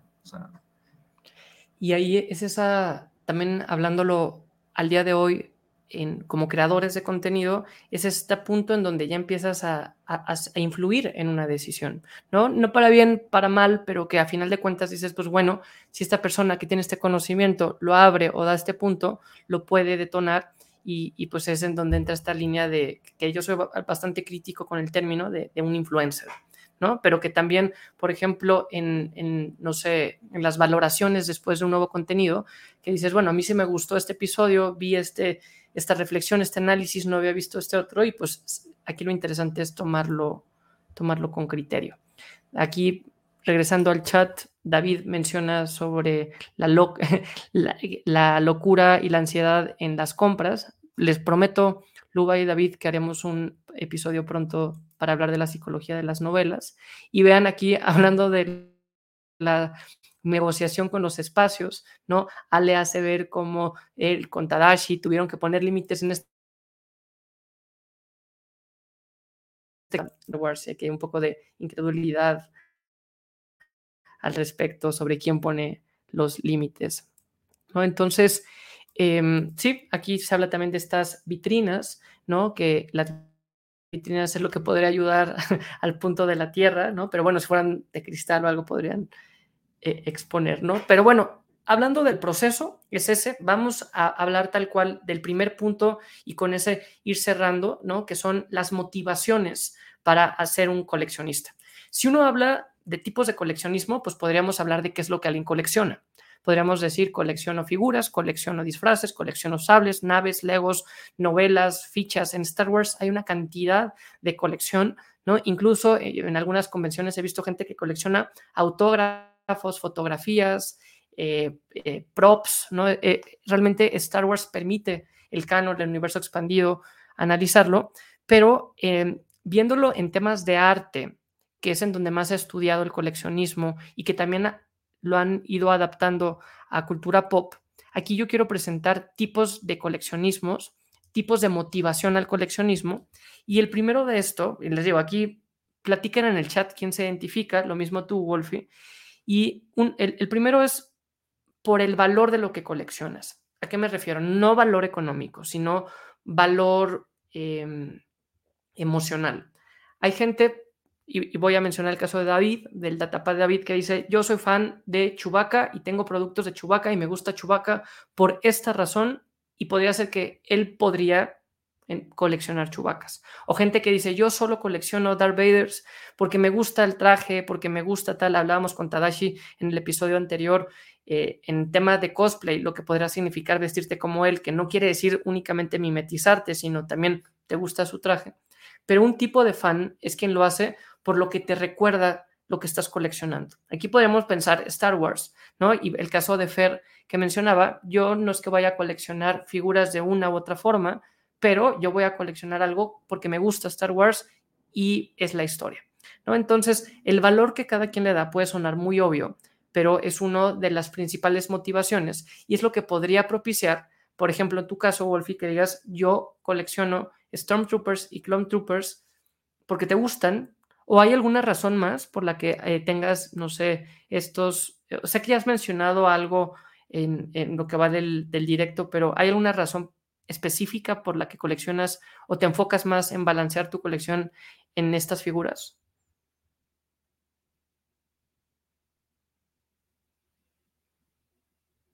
No te escucho.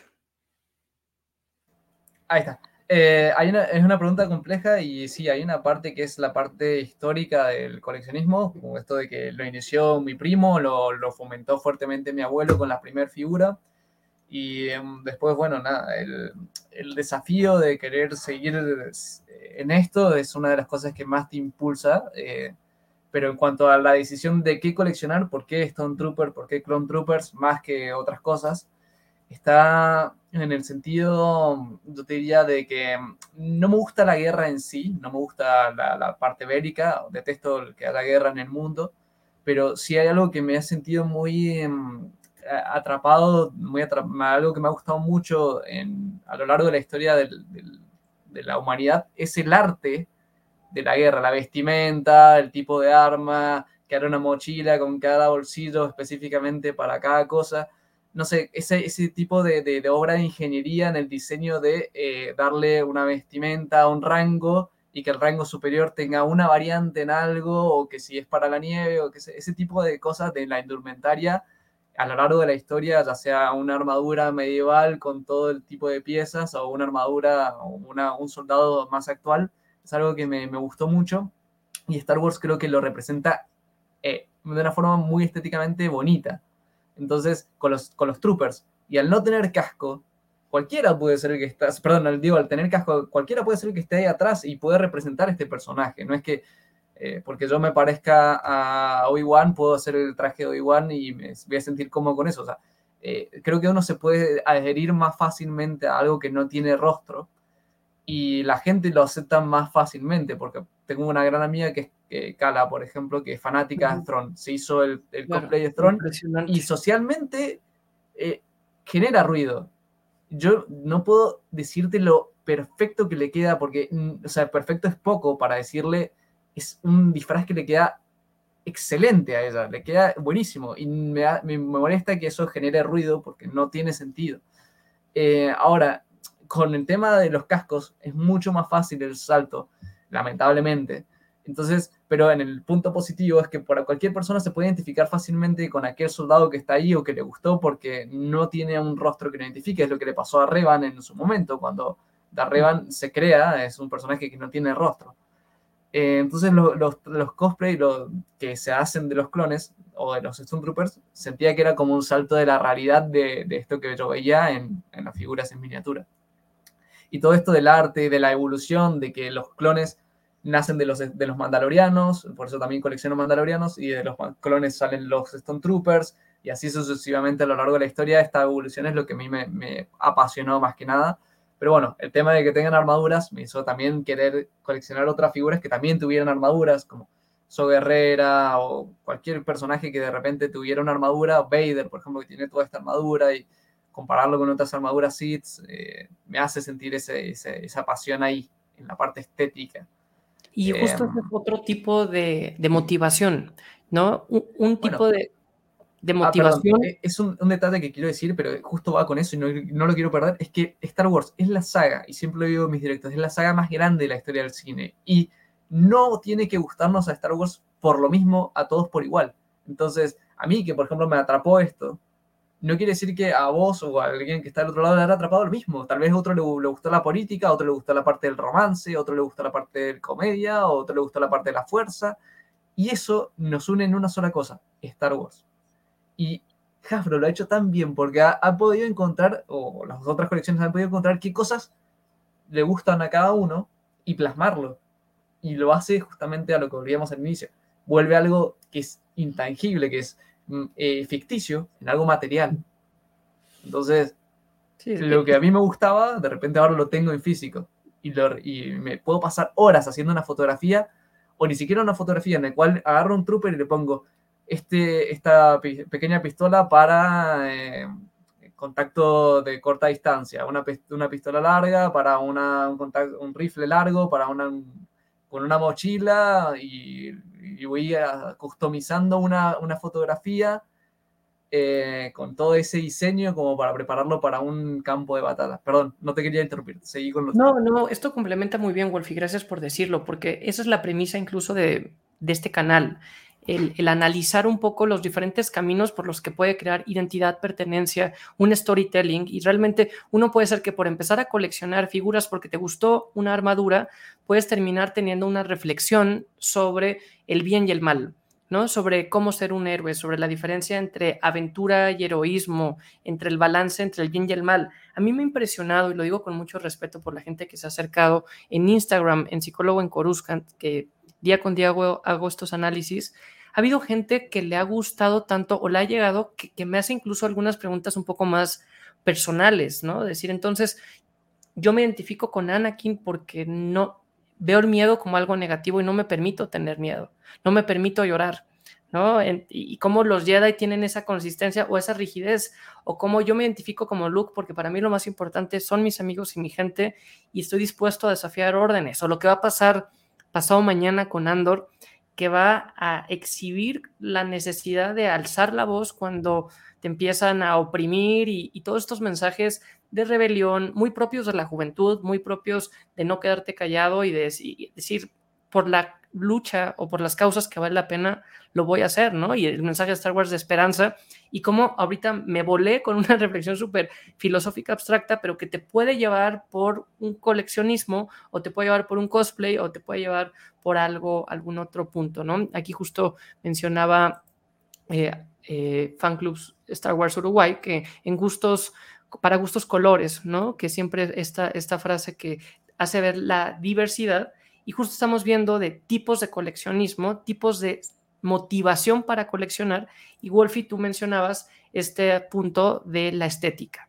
Uno de los elementos para coleccionar es decir, porque es bonito, ¿no? Porque me gusta. Eso hace bastante sentido con el arte, pero hay arte que uno puede decir, este como que me brinca más, este como que no me gusta tanto. Y eso también pasa, y, y quisiera poner esta pregunta para, no sé, contestar en el chat.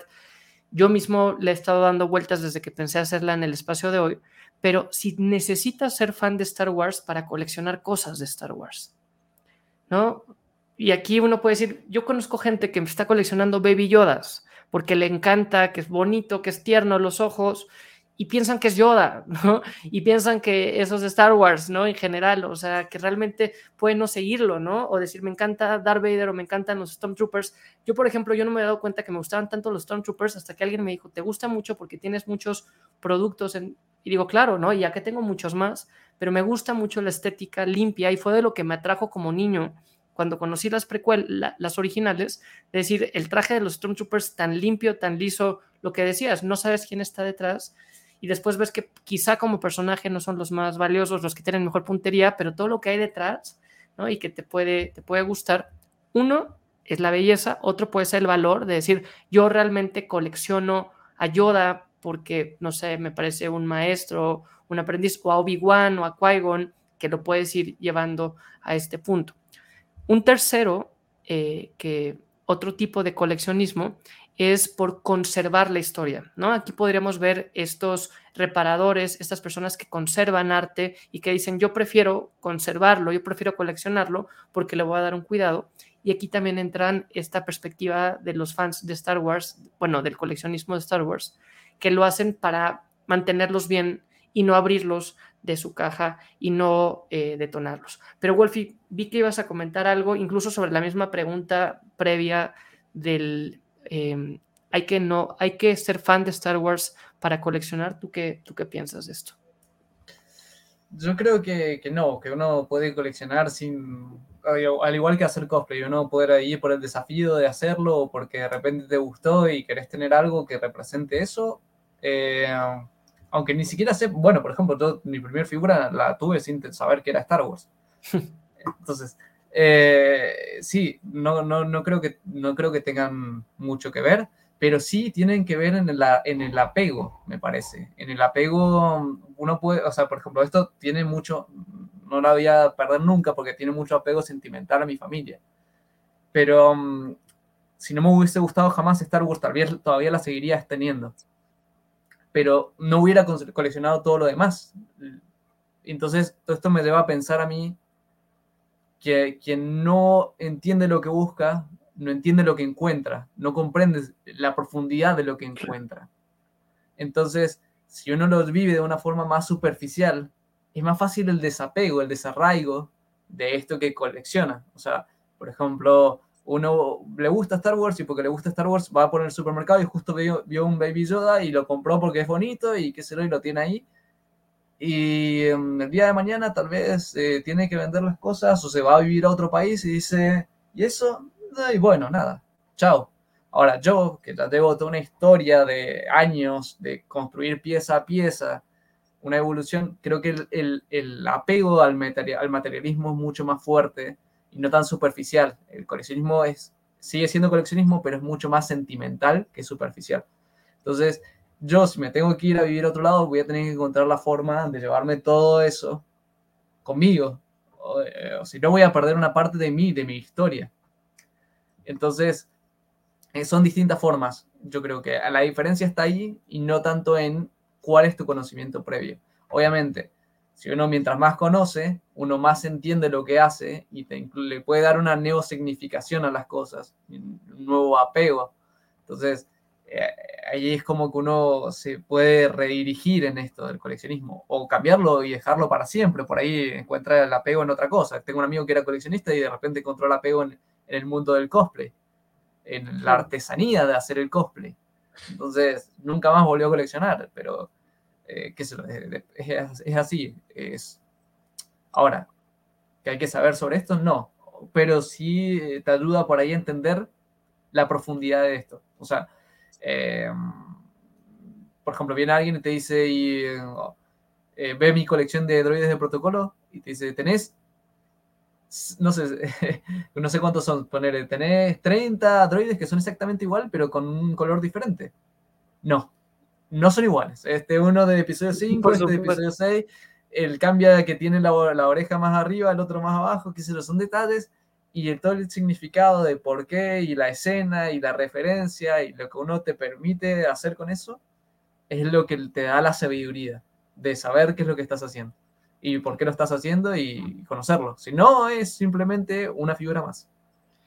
Y aquí, Wolfie, mencionaste nuevamente otro tipo de motivación detrás del coleccionismo, que cuando tú refieres este apego y este valor emocional, es porque muchas veces hay gente que se motiva para ser coleccionista porque hace referencia a la nostalgia, ¿no? Y el valor emocional que una persona le da a este producto realmente es bien valioso. En psicología hay mucho que se estudia al respecto desde nuestra niñez temprana, que se conoce como objeto transicional, que son estos objetos materiales que te ayudan a diferenciarte entre tú como persona, yo con la realidad, yo con el escenario, yo con mamá y papá, ¿no? Y realmente existe este fenómeno y es este típico objeto transicional que alguien como no sé, a los 3, 4 años puede tener una cobija, puede tener un peluche, puede tener un elemento, no necesariamente es un juguete, puede ser un cepillo, algo que realmente en esa persona o en ese producto empieza a proyectar un valor emocional. Y estos objetos transicionales, si hay alguien que escucha aquí, que estudia psicología o que ejerce la psicología, sabrá qué es lo que se traduce a en mil cantidad de productos más adelante, hasta la forma en que elegimos nuestra profesión o nuestra carrera. Si estoy con la computadora más allá de la pandemia o con un micrófono, o si soy deportista y tengo un bat, una herramienta de trabajo, un hobby, la pintura, aquí evidentemente hacia allá se, se va transfiriendo. Y aquí lo interesante es que esta energía, esta proyección tanto emocional que le podemos dar, el caso de este citripio que te lo dio tu primo, o cuando uno dice, yo realmente mi colección es porque me acuerdo, yo de niño cuando fui al cine a ver en el 77 que no terminaba de salir el Destructor Imperial y la magia que fue Star Wars, o lo veía en la televisión abierta en Navidades y este juguete, o mi, mi abuelo, es emocional, realmente es lo que mueve mucho, es la colección más más amplia, más diversa, la franquicia más completa, pero también podemos hacer ver que es la más antigua, al menos en un mismo storytelling, que esa es la premisa también de este canal de Psicólogo Coruscant, que es una sola historia, ¿no? Que no es que se reinvente nuevamente la historia del tío Ben o que nuevamente nos cuentan la historia de Luke, ¿no? Aquí simplemente es un fenómeno que vamos a ver en las series a partir del miércoles, nos va a hacer valorar muy diferente el mensaje de Leia que recibió Luke en su momento, ¿no? Cómo todo se va entretejiendo y le vamos dando un significado y lo vamos reinterpretando y eso se va llevando, lo que tú decías, este amigo fan que nos contabas, que primero era coleccionista y ahora es cosplayer y lo lleva a otro lado, uno va proyectando el, objeto tradicional, el producto puede cambiar, ¿no? A no ser que tenga un objeto emocional, ¿no? Y aquí tú dices, bueno, para mí esto es importante, pero eso se va llevando de uno a otro. Eso por eso está en la personalidad del coleccionista. ¿No? En donde uno, estos rasgos de personalidad los puedes traer a tu trabajo, a tu vida personal, a tu vida económica, a tu forma de llevar las finanzas y también para bien y para mal, ¿no? Aquí, por ejemplo, una personalidad adictiva podría traducir su adicción al juego, a la bebida, a tal, y por eso a mí me encanta el personaje de Lando Carlisian, que realmente podemos analizar su ludopatía que proyecta en el juego esta ansiedad o esta dependencia pero que podemos conectarla muy bien con su pansexualidad o su em, vinculación que tenía con, con K3, ¿no? O con esta vinculación de jugar de transmutador cuando lo conocimos en episodio 5, que es bueno, es malo, eh, está con el imperio, esta figura gris, y que todavía en episodio 9 nos dejan esta figura un poco opaca entre si es papá o no de este personaje, si ayuda o no a Leia, es congruente, puede no haber sido la mejor obra, las secuelas, episodio 9, ni tampoco la película de Solo, pero realmente hablando en personalidad, la mitología detrás de Lando Carlisian es perfecta. O sea, realmente pareciera que hay un estudio de este tipo de personalidades, no sé, carismático, que lo puedes encontrar y dices, por supuesto, ¿no? O sea, por supuesto que Lando lo lleva. Y lo mismo pasa con Han, con Luke, pero bueno, no voy a hacer esos análisis, que para eso está otros espacios. Hoy estamos hablando aquí del coleccionismo. No, no, pero, pero está bueno, está bueno, sí. Yo lo, lo había captado eso de Lando y sí, es uno de los personajes que por ahí me, me gusta mucho por eso, lo, lo, lo, humano que es, o sea, cómo, cómo transmite esa sensación. Hay una cosa que decías también que me, no quería dejar de mencionarlo antes del cierre para, para que también exista esta visión sobre un, un, otro tipo de coleccionista que no mencionamos en ningún momento de la charla, pero que existe y están, que son los coleccionistas que coleccionan como una inversión. Son los que están pendientes todo el tiempo del precio. O sea, generalmente un coleccionista que colecciona para sí, como, como Jafet, como yo, como eh, Alex que estaba ahí, o como los mismos de, Fan Club, coleccionan y seguramente le, le, pasa lo mismo que a mí. Cuando ya tuvieron lo que, lo que estaban buscando, nunca más vuelven a buscarlo para ver el precio, si subió, si bajó, si perdieron plata o no ya lo tienen y con eso están tranquilos, porque no tienen la mentalidad de venderlo. Tal vez el día de mañana si existe la, obligación, bueno, puede pasar que pase. Pero ahí está el otro que es el inversionista, como que dice, como que en vez de, depositar su plata en el banco o en un, comprando un terreno o una casa, compra figuras que saben que el día de mañana van a seguir creciendo su valor. Y cuando empiezan a perder valor, las tienen que vender rápidamente.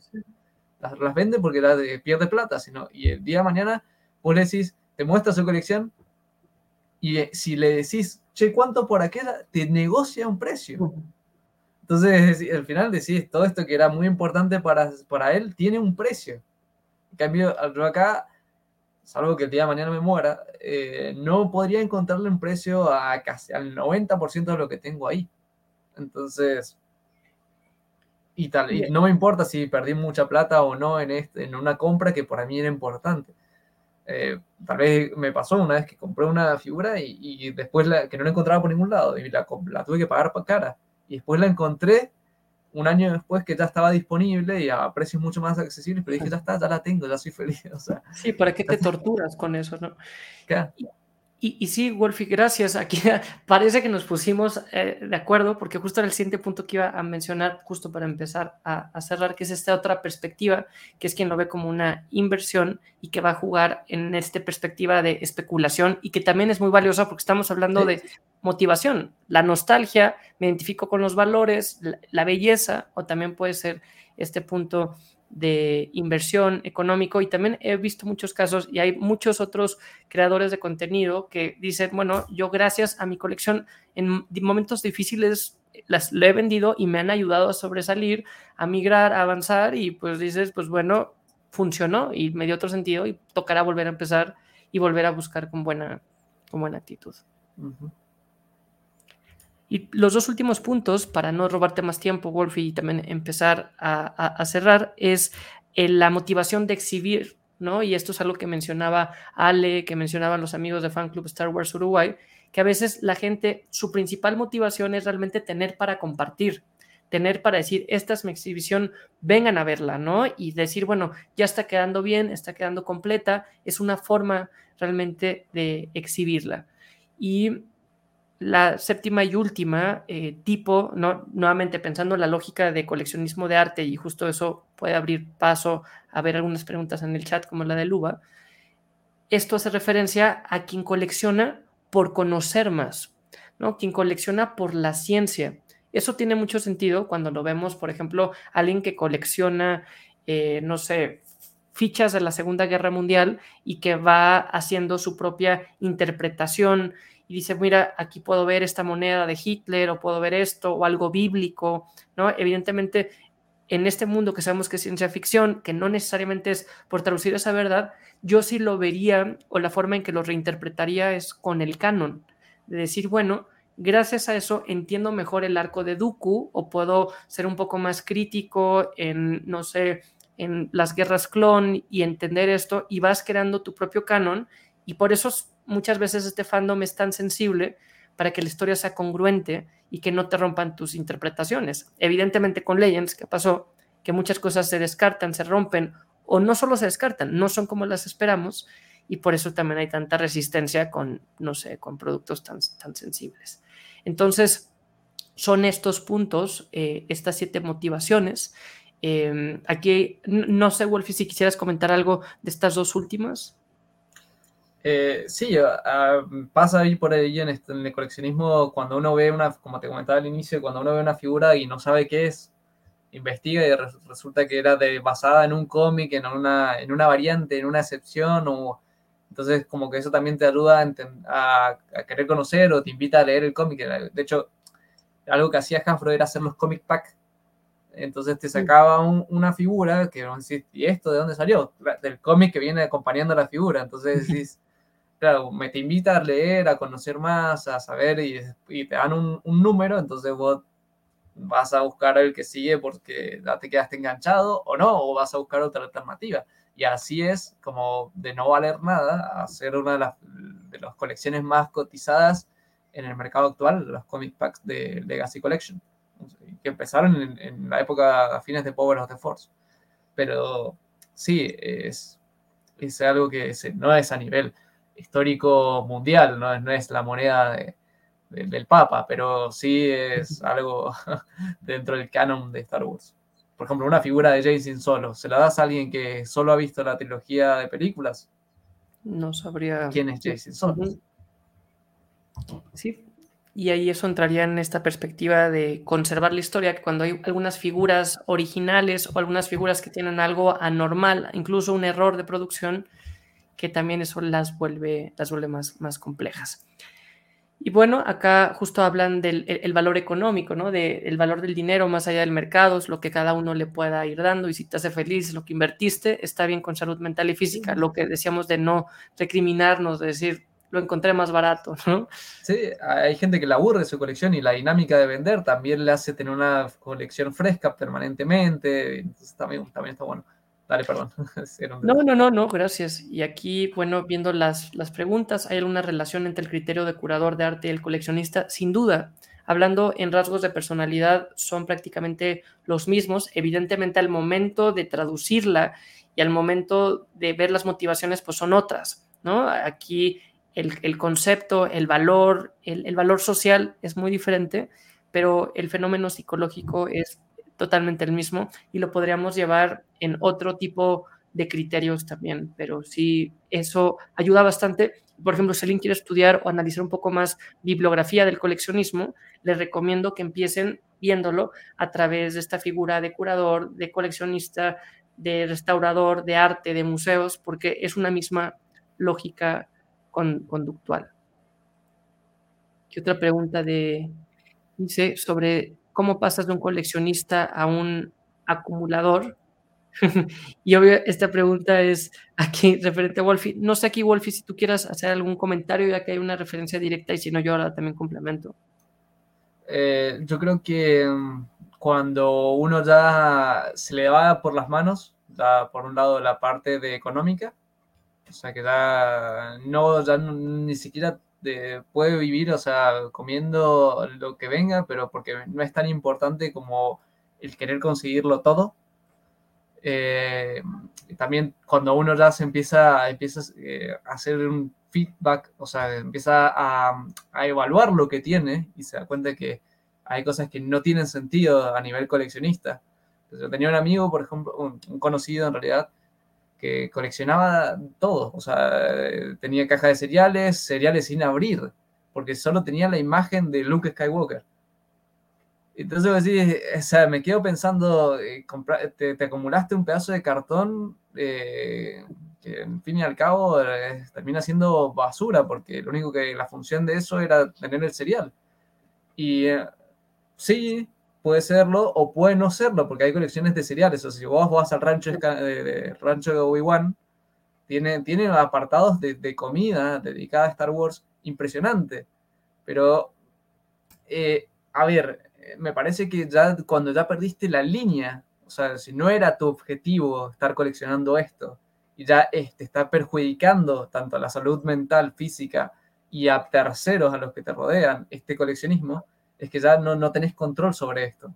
Entonces, esto que de repente eh, para vos eh, es, eh, o sea, no es basura, termina siendo realmente la parte tóxica que, que te invade el conseguirlo, la, la, parte que te transmite esa sensación de basura, no sé si me explico, pero no está mal coleccionar latas, cosas que uno que son descartables o, cereales y todo ese tipo de cosas pero sí creo que en el tiempo por ahí eh, no son tan, son más superficiales. Creo que uno lo, lo que le pasó a mi amigo, perdón, cerrando esto, conseguía, conseguía estas cosas y no, no se ponía a ver lo que había comprado. Tenía, de repente llenó un cuarto de cosas y cuando, cuando entró y quiso buscar una cosa en el fondo, se dio cuenta que todo lo que tenía, no tenía nada que hacer con eso. Entonces se dio cuenta que esto era, que esto lo podía tirar, que esto lo podía vender, que esto no lo quería. En cambio, el coleccionismo hace que eh, vos luchaste por conseguir esto, lo conseguiste, genial. Lo ves, hoy te, te, causa sensaciones, sentimientos. Lo ves dentro de 10 años, te va a volver a causar sentimientos. En cambio, el otro era acumular, acumular, acumular, acumular, acumular. Y, o sea, ¿qué, ¿qué, es esto? ¿Qué te causa? No importa, lo quiero porque lo quiero y lo, lo, tengo que tener como más superficial. No sé si me explico. Y lo ves y no importa, me siento tranquilo porque lo tengo. ¿Para qué sirve? No importa, lo tengo. Y entonces estás llenando un vacío existencial en algo eh, físico, ¿no? en algo material que no, no está llenando ese, vacío y en realidad termina siendo superficial, no tiene una, justificación tuya que tener, querer tenerlo, ¿no? Una justificación de que se sustente ese, ese producto, ¿no? Perdón, no sé si fue claro, creo que vos lo puedes decir mucho más. No, gracias. lo, lo, dijiste muy bien en ejemplos prácticos y esta pregunta me da paso para hacer mi comentario final a manera de, cierre de este episodio del podcast, para luego escucharte a ti, Wolfie, como invitado, para que tú, tú, el último comentario con eso cerrar. Igualmente agradecer a quienes están en el, en el chat, si quieren poner también algún último comentario, o también a la gente que lo va a estar escuchando en el futuro, como dicen en Uruguay o como dices, Wolfie, eh, que también lo pueden encontrar en Spotify o en muchas otras plataformas de audio del, del podcast, más allá de YouTube. Pero esto que pregunta Gise, ah, Gise hace mucho la eh, diferencia entre acumular y coleccionismo, que no son sinónimos, ¿no? Acumular sí puede llevar a un trastorno, puede llevar a malestar y muchas veces no va a tener las características que tiene el coleccionar, que ahora Wolfie lo mencionaba de forma práctica. Coleccionar es sinónimo a orden, sinónimo a estrategia, sinónimo a búsqueda, sinónimo a tener un achievement, un logro de decir, lo conseguí, de quererla exhibir y exponer públicamente, ¿no? De irla pensando y da algunas características muy propias de cuidado, de limpieza, de control, de belleza. De Médicamente hablando, fomenta el circuito de recompensa. Totalmente. De, logro y dices, realmente lo conseguí, para mí es valioso y lo quiero presumir. Psicológicamente hablando, y aquí voy con Freud, es muy diferente el proceso porque en la colección es orgullo, es exponer, e, es más una fijación fálica, es el término de desarrollo psicosexual, pero decir con orgullo vengo, exhibo y expongo lo que soy y realmente te lleva a interactuar. Evidentemente puede tener también sus propios riesgos, puede llegar a riesgos compulsivos y obsesivos y te provoca algún otro tipo de malestar o incluso narcisismo, pero es una estructura de personalidad bien manejada que no te lleve a algún malestar. Acumular es un trastorno un poco más primitivo, visto en un desarrollo psicosexual, que es más de control, de yo controlo esto, yo tengo aquel, y si no tienes el control para decidir qué vas a coleccionar, puede ser que termines acumulando basura, puede ser que termines acumulando cosas que no tengan un valor o que no tengan una estructura, y eso puede llevar a decir, bueno, ¿qué es lo que va a diferenciar o qué valor va a tener coleccionar esta pluma, este bolígrafo, este esfero, cuando lo deje de usar? ¿No? Pues lo voy a tener y no voy a querer dejar ir y eso realmente puede producir mucho mayor eh, malestar, incluso eh, físico, de salubridad, porque hay casos en psicología famosísimos de acumulación de gente que no puede entrar a su casa por la cantidad de basura, porque aquí ya entra este, este catálogo, ¿no? Y no quiero romper la etiqueta y nunca decirlo de una forma eh, crítica de basura, como bien lo decía Wolfing, no porque el cereal o la caja lo sea, si tiene un sentido, un significado y un valor, lo decíamos, eh, hay colores para todo, ¿no? O cuál era esta frase que tú mencionabas. Cada quien le va dando ese valor, pero si tú dices, para mí lo es, o sea, mis Funko para alguien podría ser basura porque es plástico, pero para mí significan bastante y soy congruente con mis criterios, ¿no? Entonces, eso es lo que lo va a diferenciar bastante e incluso en personalidad podemos notar una personalidad de alguien que acumula con rasgos mucho más de desalineado, mucho más descuidados y alguien que colecciona puede tener rasgos mucho más obsesivos, por así decirlo, mucho más de limpieza, de orden, de exhibición, de orgullo, de control y, de motivación, ¿no? Entonces... Ojo. Una cosa es, las dos cosas, como decías, que quiero remarcarlo, las dos cosas, eh, ser obsesivo en el, en el sentido de, querer acumular sí es malo, pero ser coleccionista tiene una línea, una brecha en el que puede ser bueno o malo, como dijiste, como dijo Marco, que sí, e, es eso lo que uno tiene que tratar de no romper, porque el coleccionismo obsesivo, vicioso, que fomenta el circuito de recompensa, es lo que te lleva a una adicción de coleccionar adictamente, o sea, y eso te puede llevar después a ser un acumulativo ser, alguien que acumula y acumula y compra por comprar. Em, pero sí, hay una brecha más delgada que, es el gris que no tocamos, que lo mencionó Marco, que justamente cuando uno está coleccionando de una forma que no es sana. Entonces, e, e, esa de, ser sano, ese debe ser el criterio, porque muchas veces uno dice hasta qué punto soy auténtico y hasta qué punto llego a otro nivel, hasta qué punto soy feliz o soy maníaco, hasta qué punto se vale estar triste o depresión, tener miedo o paranoia. Aquí el punto es cuando no provoca malestar en alguna dimensión de vida, ¿no? Y, ahí, por ejemplo, hoy hice un post analizando si tenía estrés postraumático y inerso pues lo tiene porque vivió una experiencia traumática, debe de tenerlo, pero ya en el momento en que se fija, eso empieza a generar deterioro, ¿no? Y eso lo podemos ir, ir llevando a otros puntos. Aquí justo hacen ver que si lo puedes dejar ir y soltar eh, por la razón que sea, es colección, pero si estás atado, claro, aquí también es esta dependencia o esta codependencia en donde el bienestar depende únicamente de un factor externo, pues eso sin duda le da un valor no sano o más peligroso porque en el momento en que lo pierdas, pues vas a sufrir una, pérdida, que evidentemente uno sufre una pérdida porque tiene una connotación emocional, económica, histórica, hacen parte de nuestra personalidad, pero el punto es a qué punto, ¿no? ¿Qué tanto estoy dispuesto que mi valor o mi estabilidad emocional esté en un producto ajeno a mí? Es bastante riesgoso. Totalmente, sí. Y eh, bueno, también aquí hacen estos mensajes y esta invitación a, dejar el poderoso like y, también a suscribirse al canal si lo han encontrado. Y también aquí mensajes bien positivos que, valoran escuchar y reafirmar aquí. Y que Wolfie nos es un influencer en el tema del, del coleccionismo. Wolfie, tu comentario final como invitado de este primer directo de Psicólogo en Coruscant, el podcast. Bueno, eh, primero agradecerle a la gente del chat, a todos los que nos acompañaron, a los que vinieron por mí, los que vinieron por Marco y los que, los que vinieron por que iban pasando y se encontraron en directo. Gracias por estar ahí, por los que se suscribieron para poder charlar en el, en el chat. Estuvo bastante eh, bueno el gesto para, para, nuestro amigo Marco. Ojalá sigan ahí suscritos porque el contenido que está haciendo está buenísimo y como he dicho en otras oportunidades, eh, es la celebridad del momento, Marcos. Así que aprovechenlo ahora que nos lee, porque después cuando tenga millones ahí vamos a ver que, si nos lee o no. Pero no, yo creo que jamás se le va a ir esa, esa amabilidad que tiene con nosotros, así que eh, es un lujo estar disfrutando de este periodo del, del, proyecto que él está haciendo y no tengo ninguna duda que si sigue va a llegar muy lejos y creo que este directo es la prueba. ¿Quién ha hecho un directo por primera vez y ha salido tan bien como, como el tuyo. Me parece que eh, siempre tenemos un montón de fallas y, eh, hay que saber eh, sobrevivir a ellas, sobre todo cuando uno está empezando, cuando más cuesta, porque uno más nervioso se pone, pero lo has llevado con un nivel de profesionalismo que sin duda creo que vas a tener muy buenos directos en el futuro. Y invitarte también a seguir en esto. O sea, la interacción directa con los invitados es diferente, tiene otro sabor.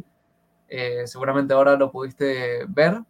Eh, pero bueno, siempre uno, mientras, lo mismo que el coleccionismo, mientras lo puedas llevar de una forma sana, o sea, porque por ahí lo único que se adapta a tu ritmo es hacerlo pregrabado y enviarlo porque sea lo que sea. Por ejemplo, tu invitado es de España y en México y España, siete horas o más de diferencia, es complicado.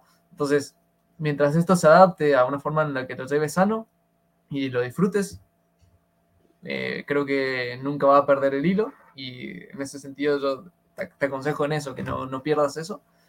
Y de mi parte, las puertas abiertas siempre, cuando quieras participar en lo que desees, eh, puedes escribirme o si quieres contactar a alguien que quieras contactar, si puedo ayudarte en eso, eh, por supuesto de mi parte, encantado. Y si no, bueno, ya nos veremos. Estoy medio de vacaciones indefinidamente, pero creo que en noviembre ya vuelvo y cuando vuelva con los directos de, de lleno ya eh, que en algún momento entrarás de vuelta en el ABC de, de mis directos para, para coordinarte con algunos otros invitados. Si no los conoces, mejor todavía. Gracias, Wolfie. Ya sabes que yo te digo el fulcrum, que nos terminas conectando a las diferentes células de creadores y yo lo único que buscaba era complementar y yo tengo mucha admiración a tu trabajo y al que han venido haciendo tantos otros que anteceden y que abrieron camino y nos vuelven más fácil a muchos empezar ahora ya que existe una comunidad y una comunidad compartida y con tantas puertas abiertas. Y bueno, pues aquí también la invitación a que te sigan en tus diferentes espacios. Seguramente la gente ya lo hace, pero Wolfie Collection, que estás en diferentes redes, en diferentes em, plataformas, en la descripción lo, lo, pondré. Lo mismo en el podcast, en el, en el audio. Gracias por esta flexibilidad, por el apoyo. Y gracias también a todas las personas que se fueron sumando en el, en el chat, dando estos diferentes comentarios y apoyo. ¿no? Aquí creo que eso hace, hace bastante, bastante diferencia. En, bien los decías, Wolfie, es muy diferente la interacción en, en tiempo real, pero también muy rica. Y pues creo que con esto podemos ir, ir cerrando este episodio, ¿no? Gracias aquí y pues de mi parte el respeto hacia todas las personas que son consideradas o somos considerados coleccionistas, a seguir ese sueño, a compartirla con orgullo, a crear y a contar esa historia. Star Wars es una narrativa que cada quien se puede identificar y también pues todas y todos vamos creando nuestras propias narrativas al respecto a Star Wars y a nuestro rol en, en todo esto, porque pues siempre termina siendo más fácil hablar de estos temas si los vemos en una galaxia más lejana que si lo vemos directamente. Pues muchas gracias. Nos vemos en un episodio más de Psicólogo en Coruscant del podcast. Wolfie, Wolfie, muchas gracias. Que pases buenas noches. Gracias a la audiencia y nos vemos pronto. gracias, Marco. Nos vemos. Chao.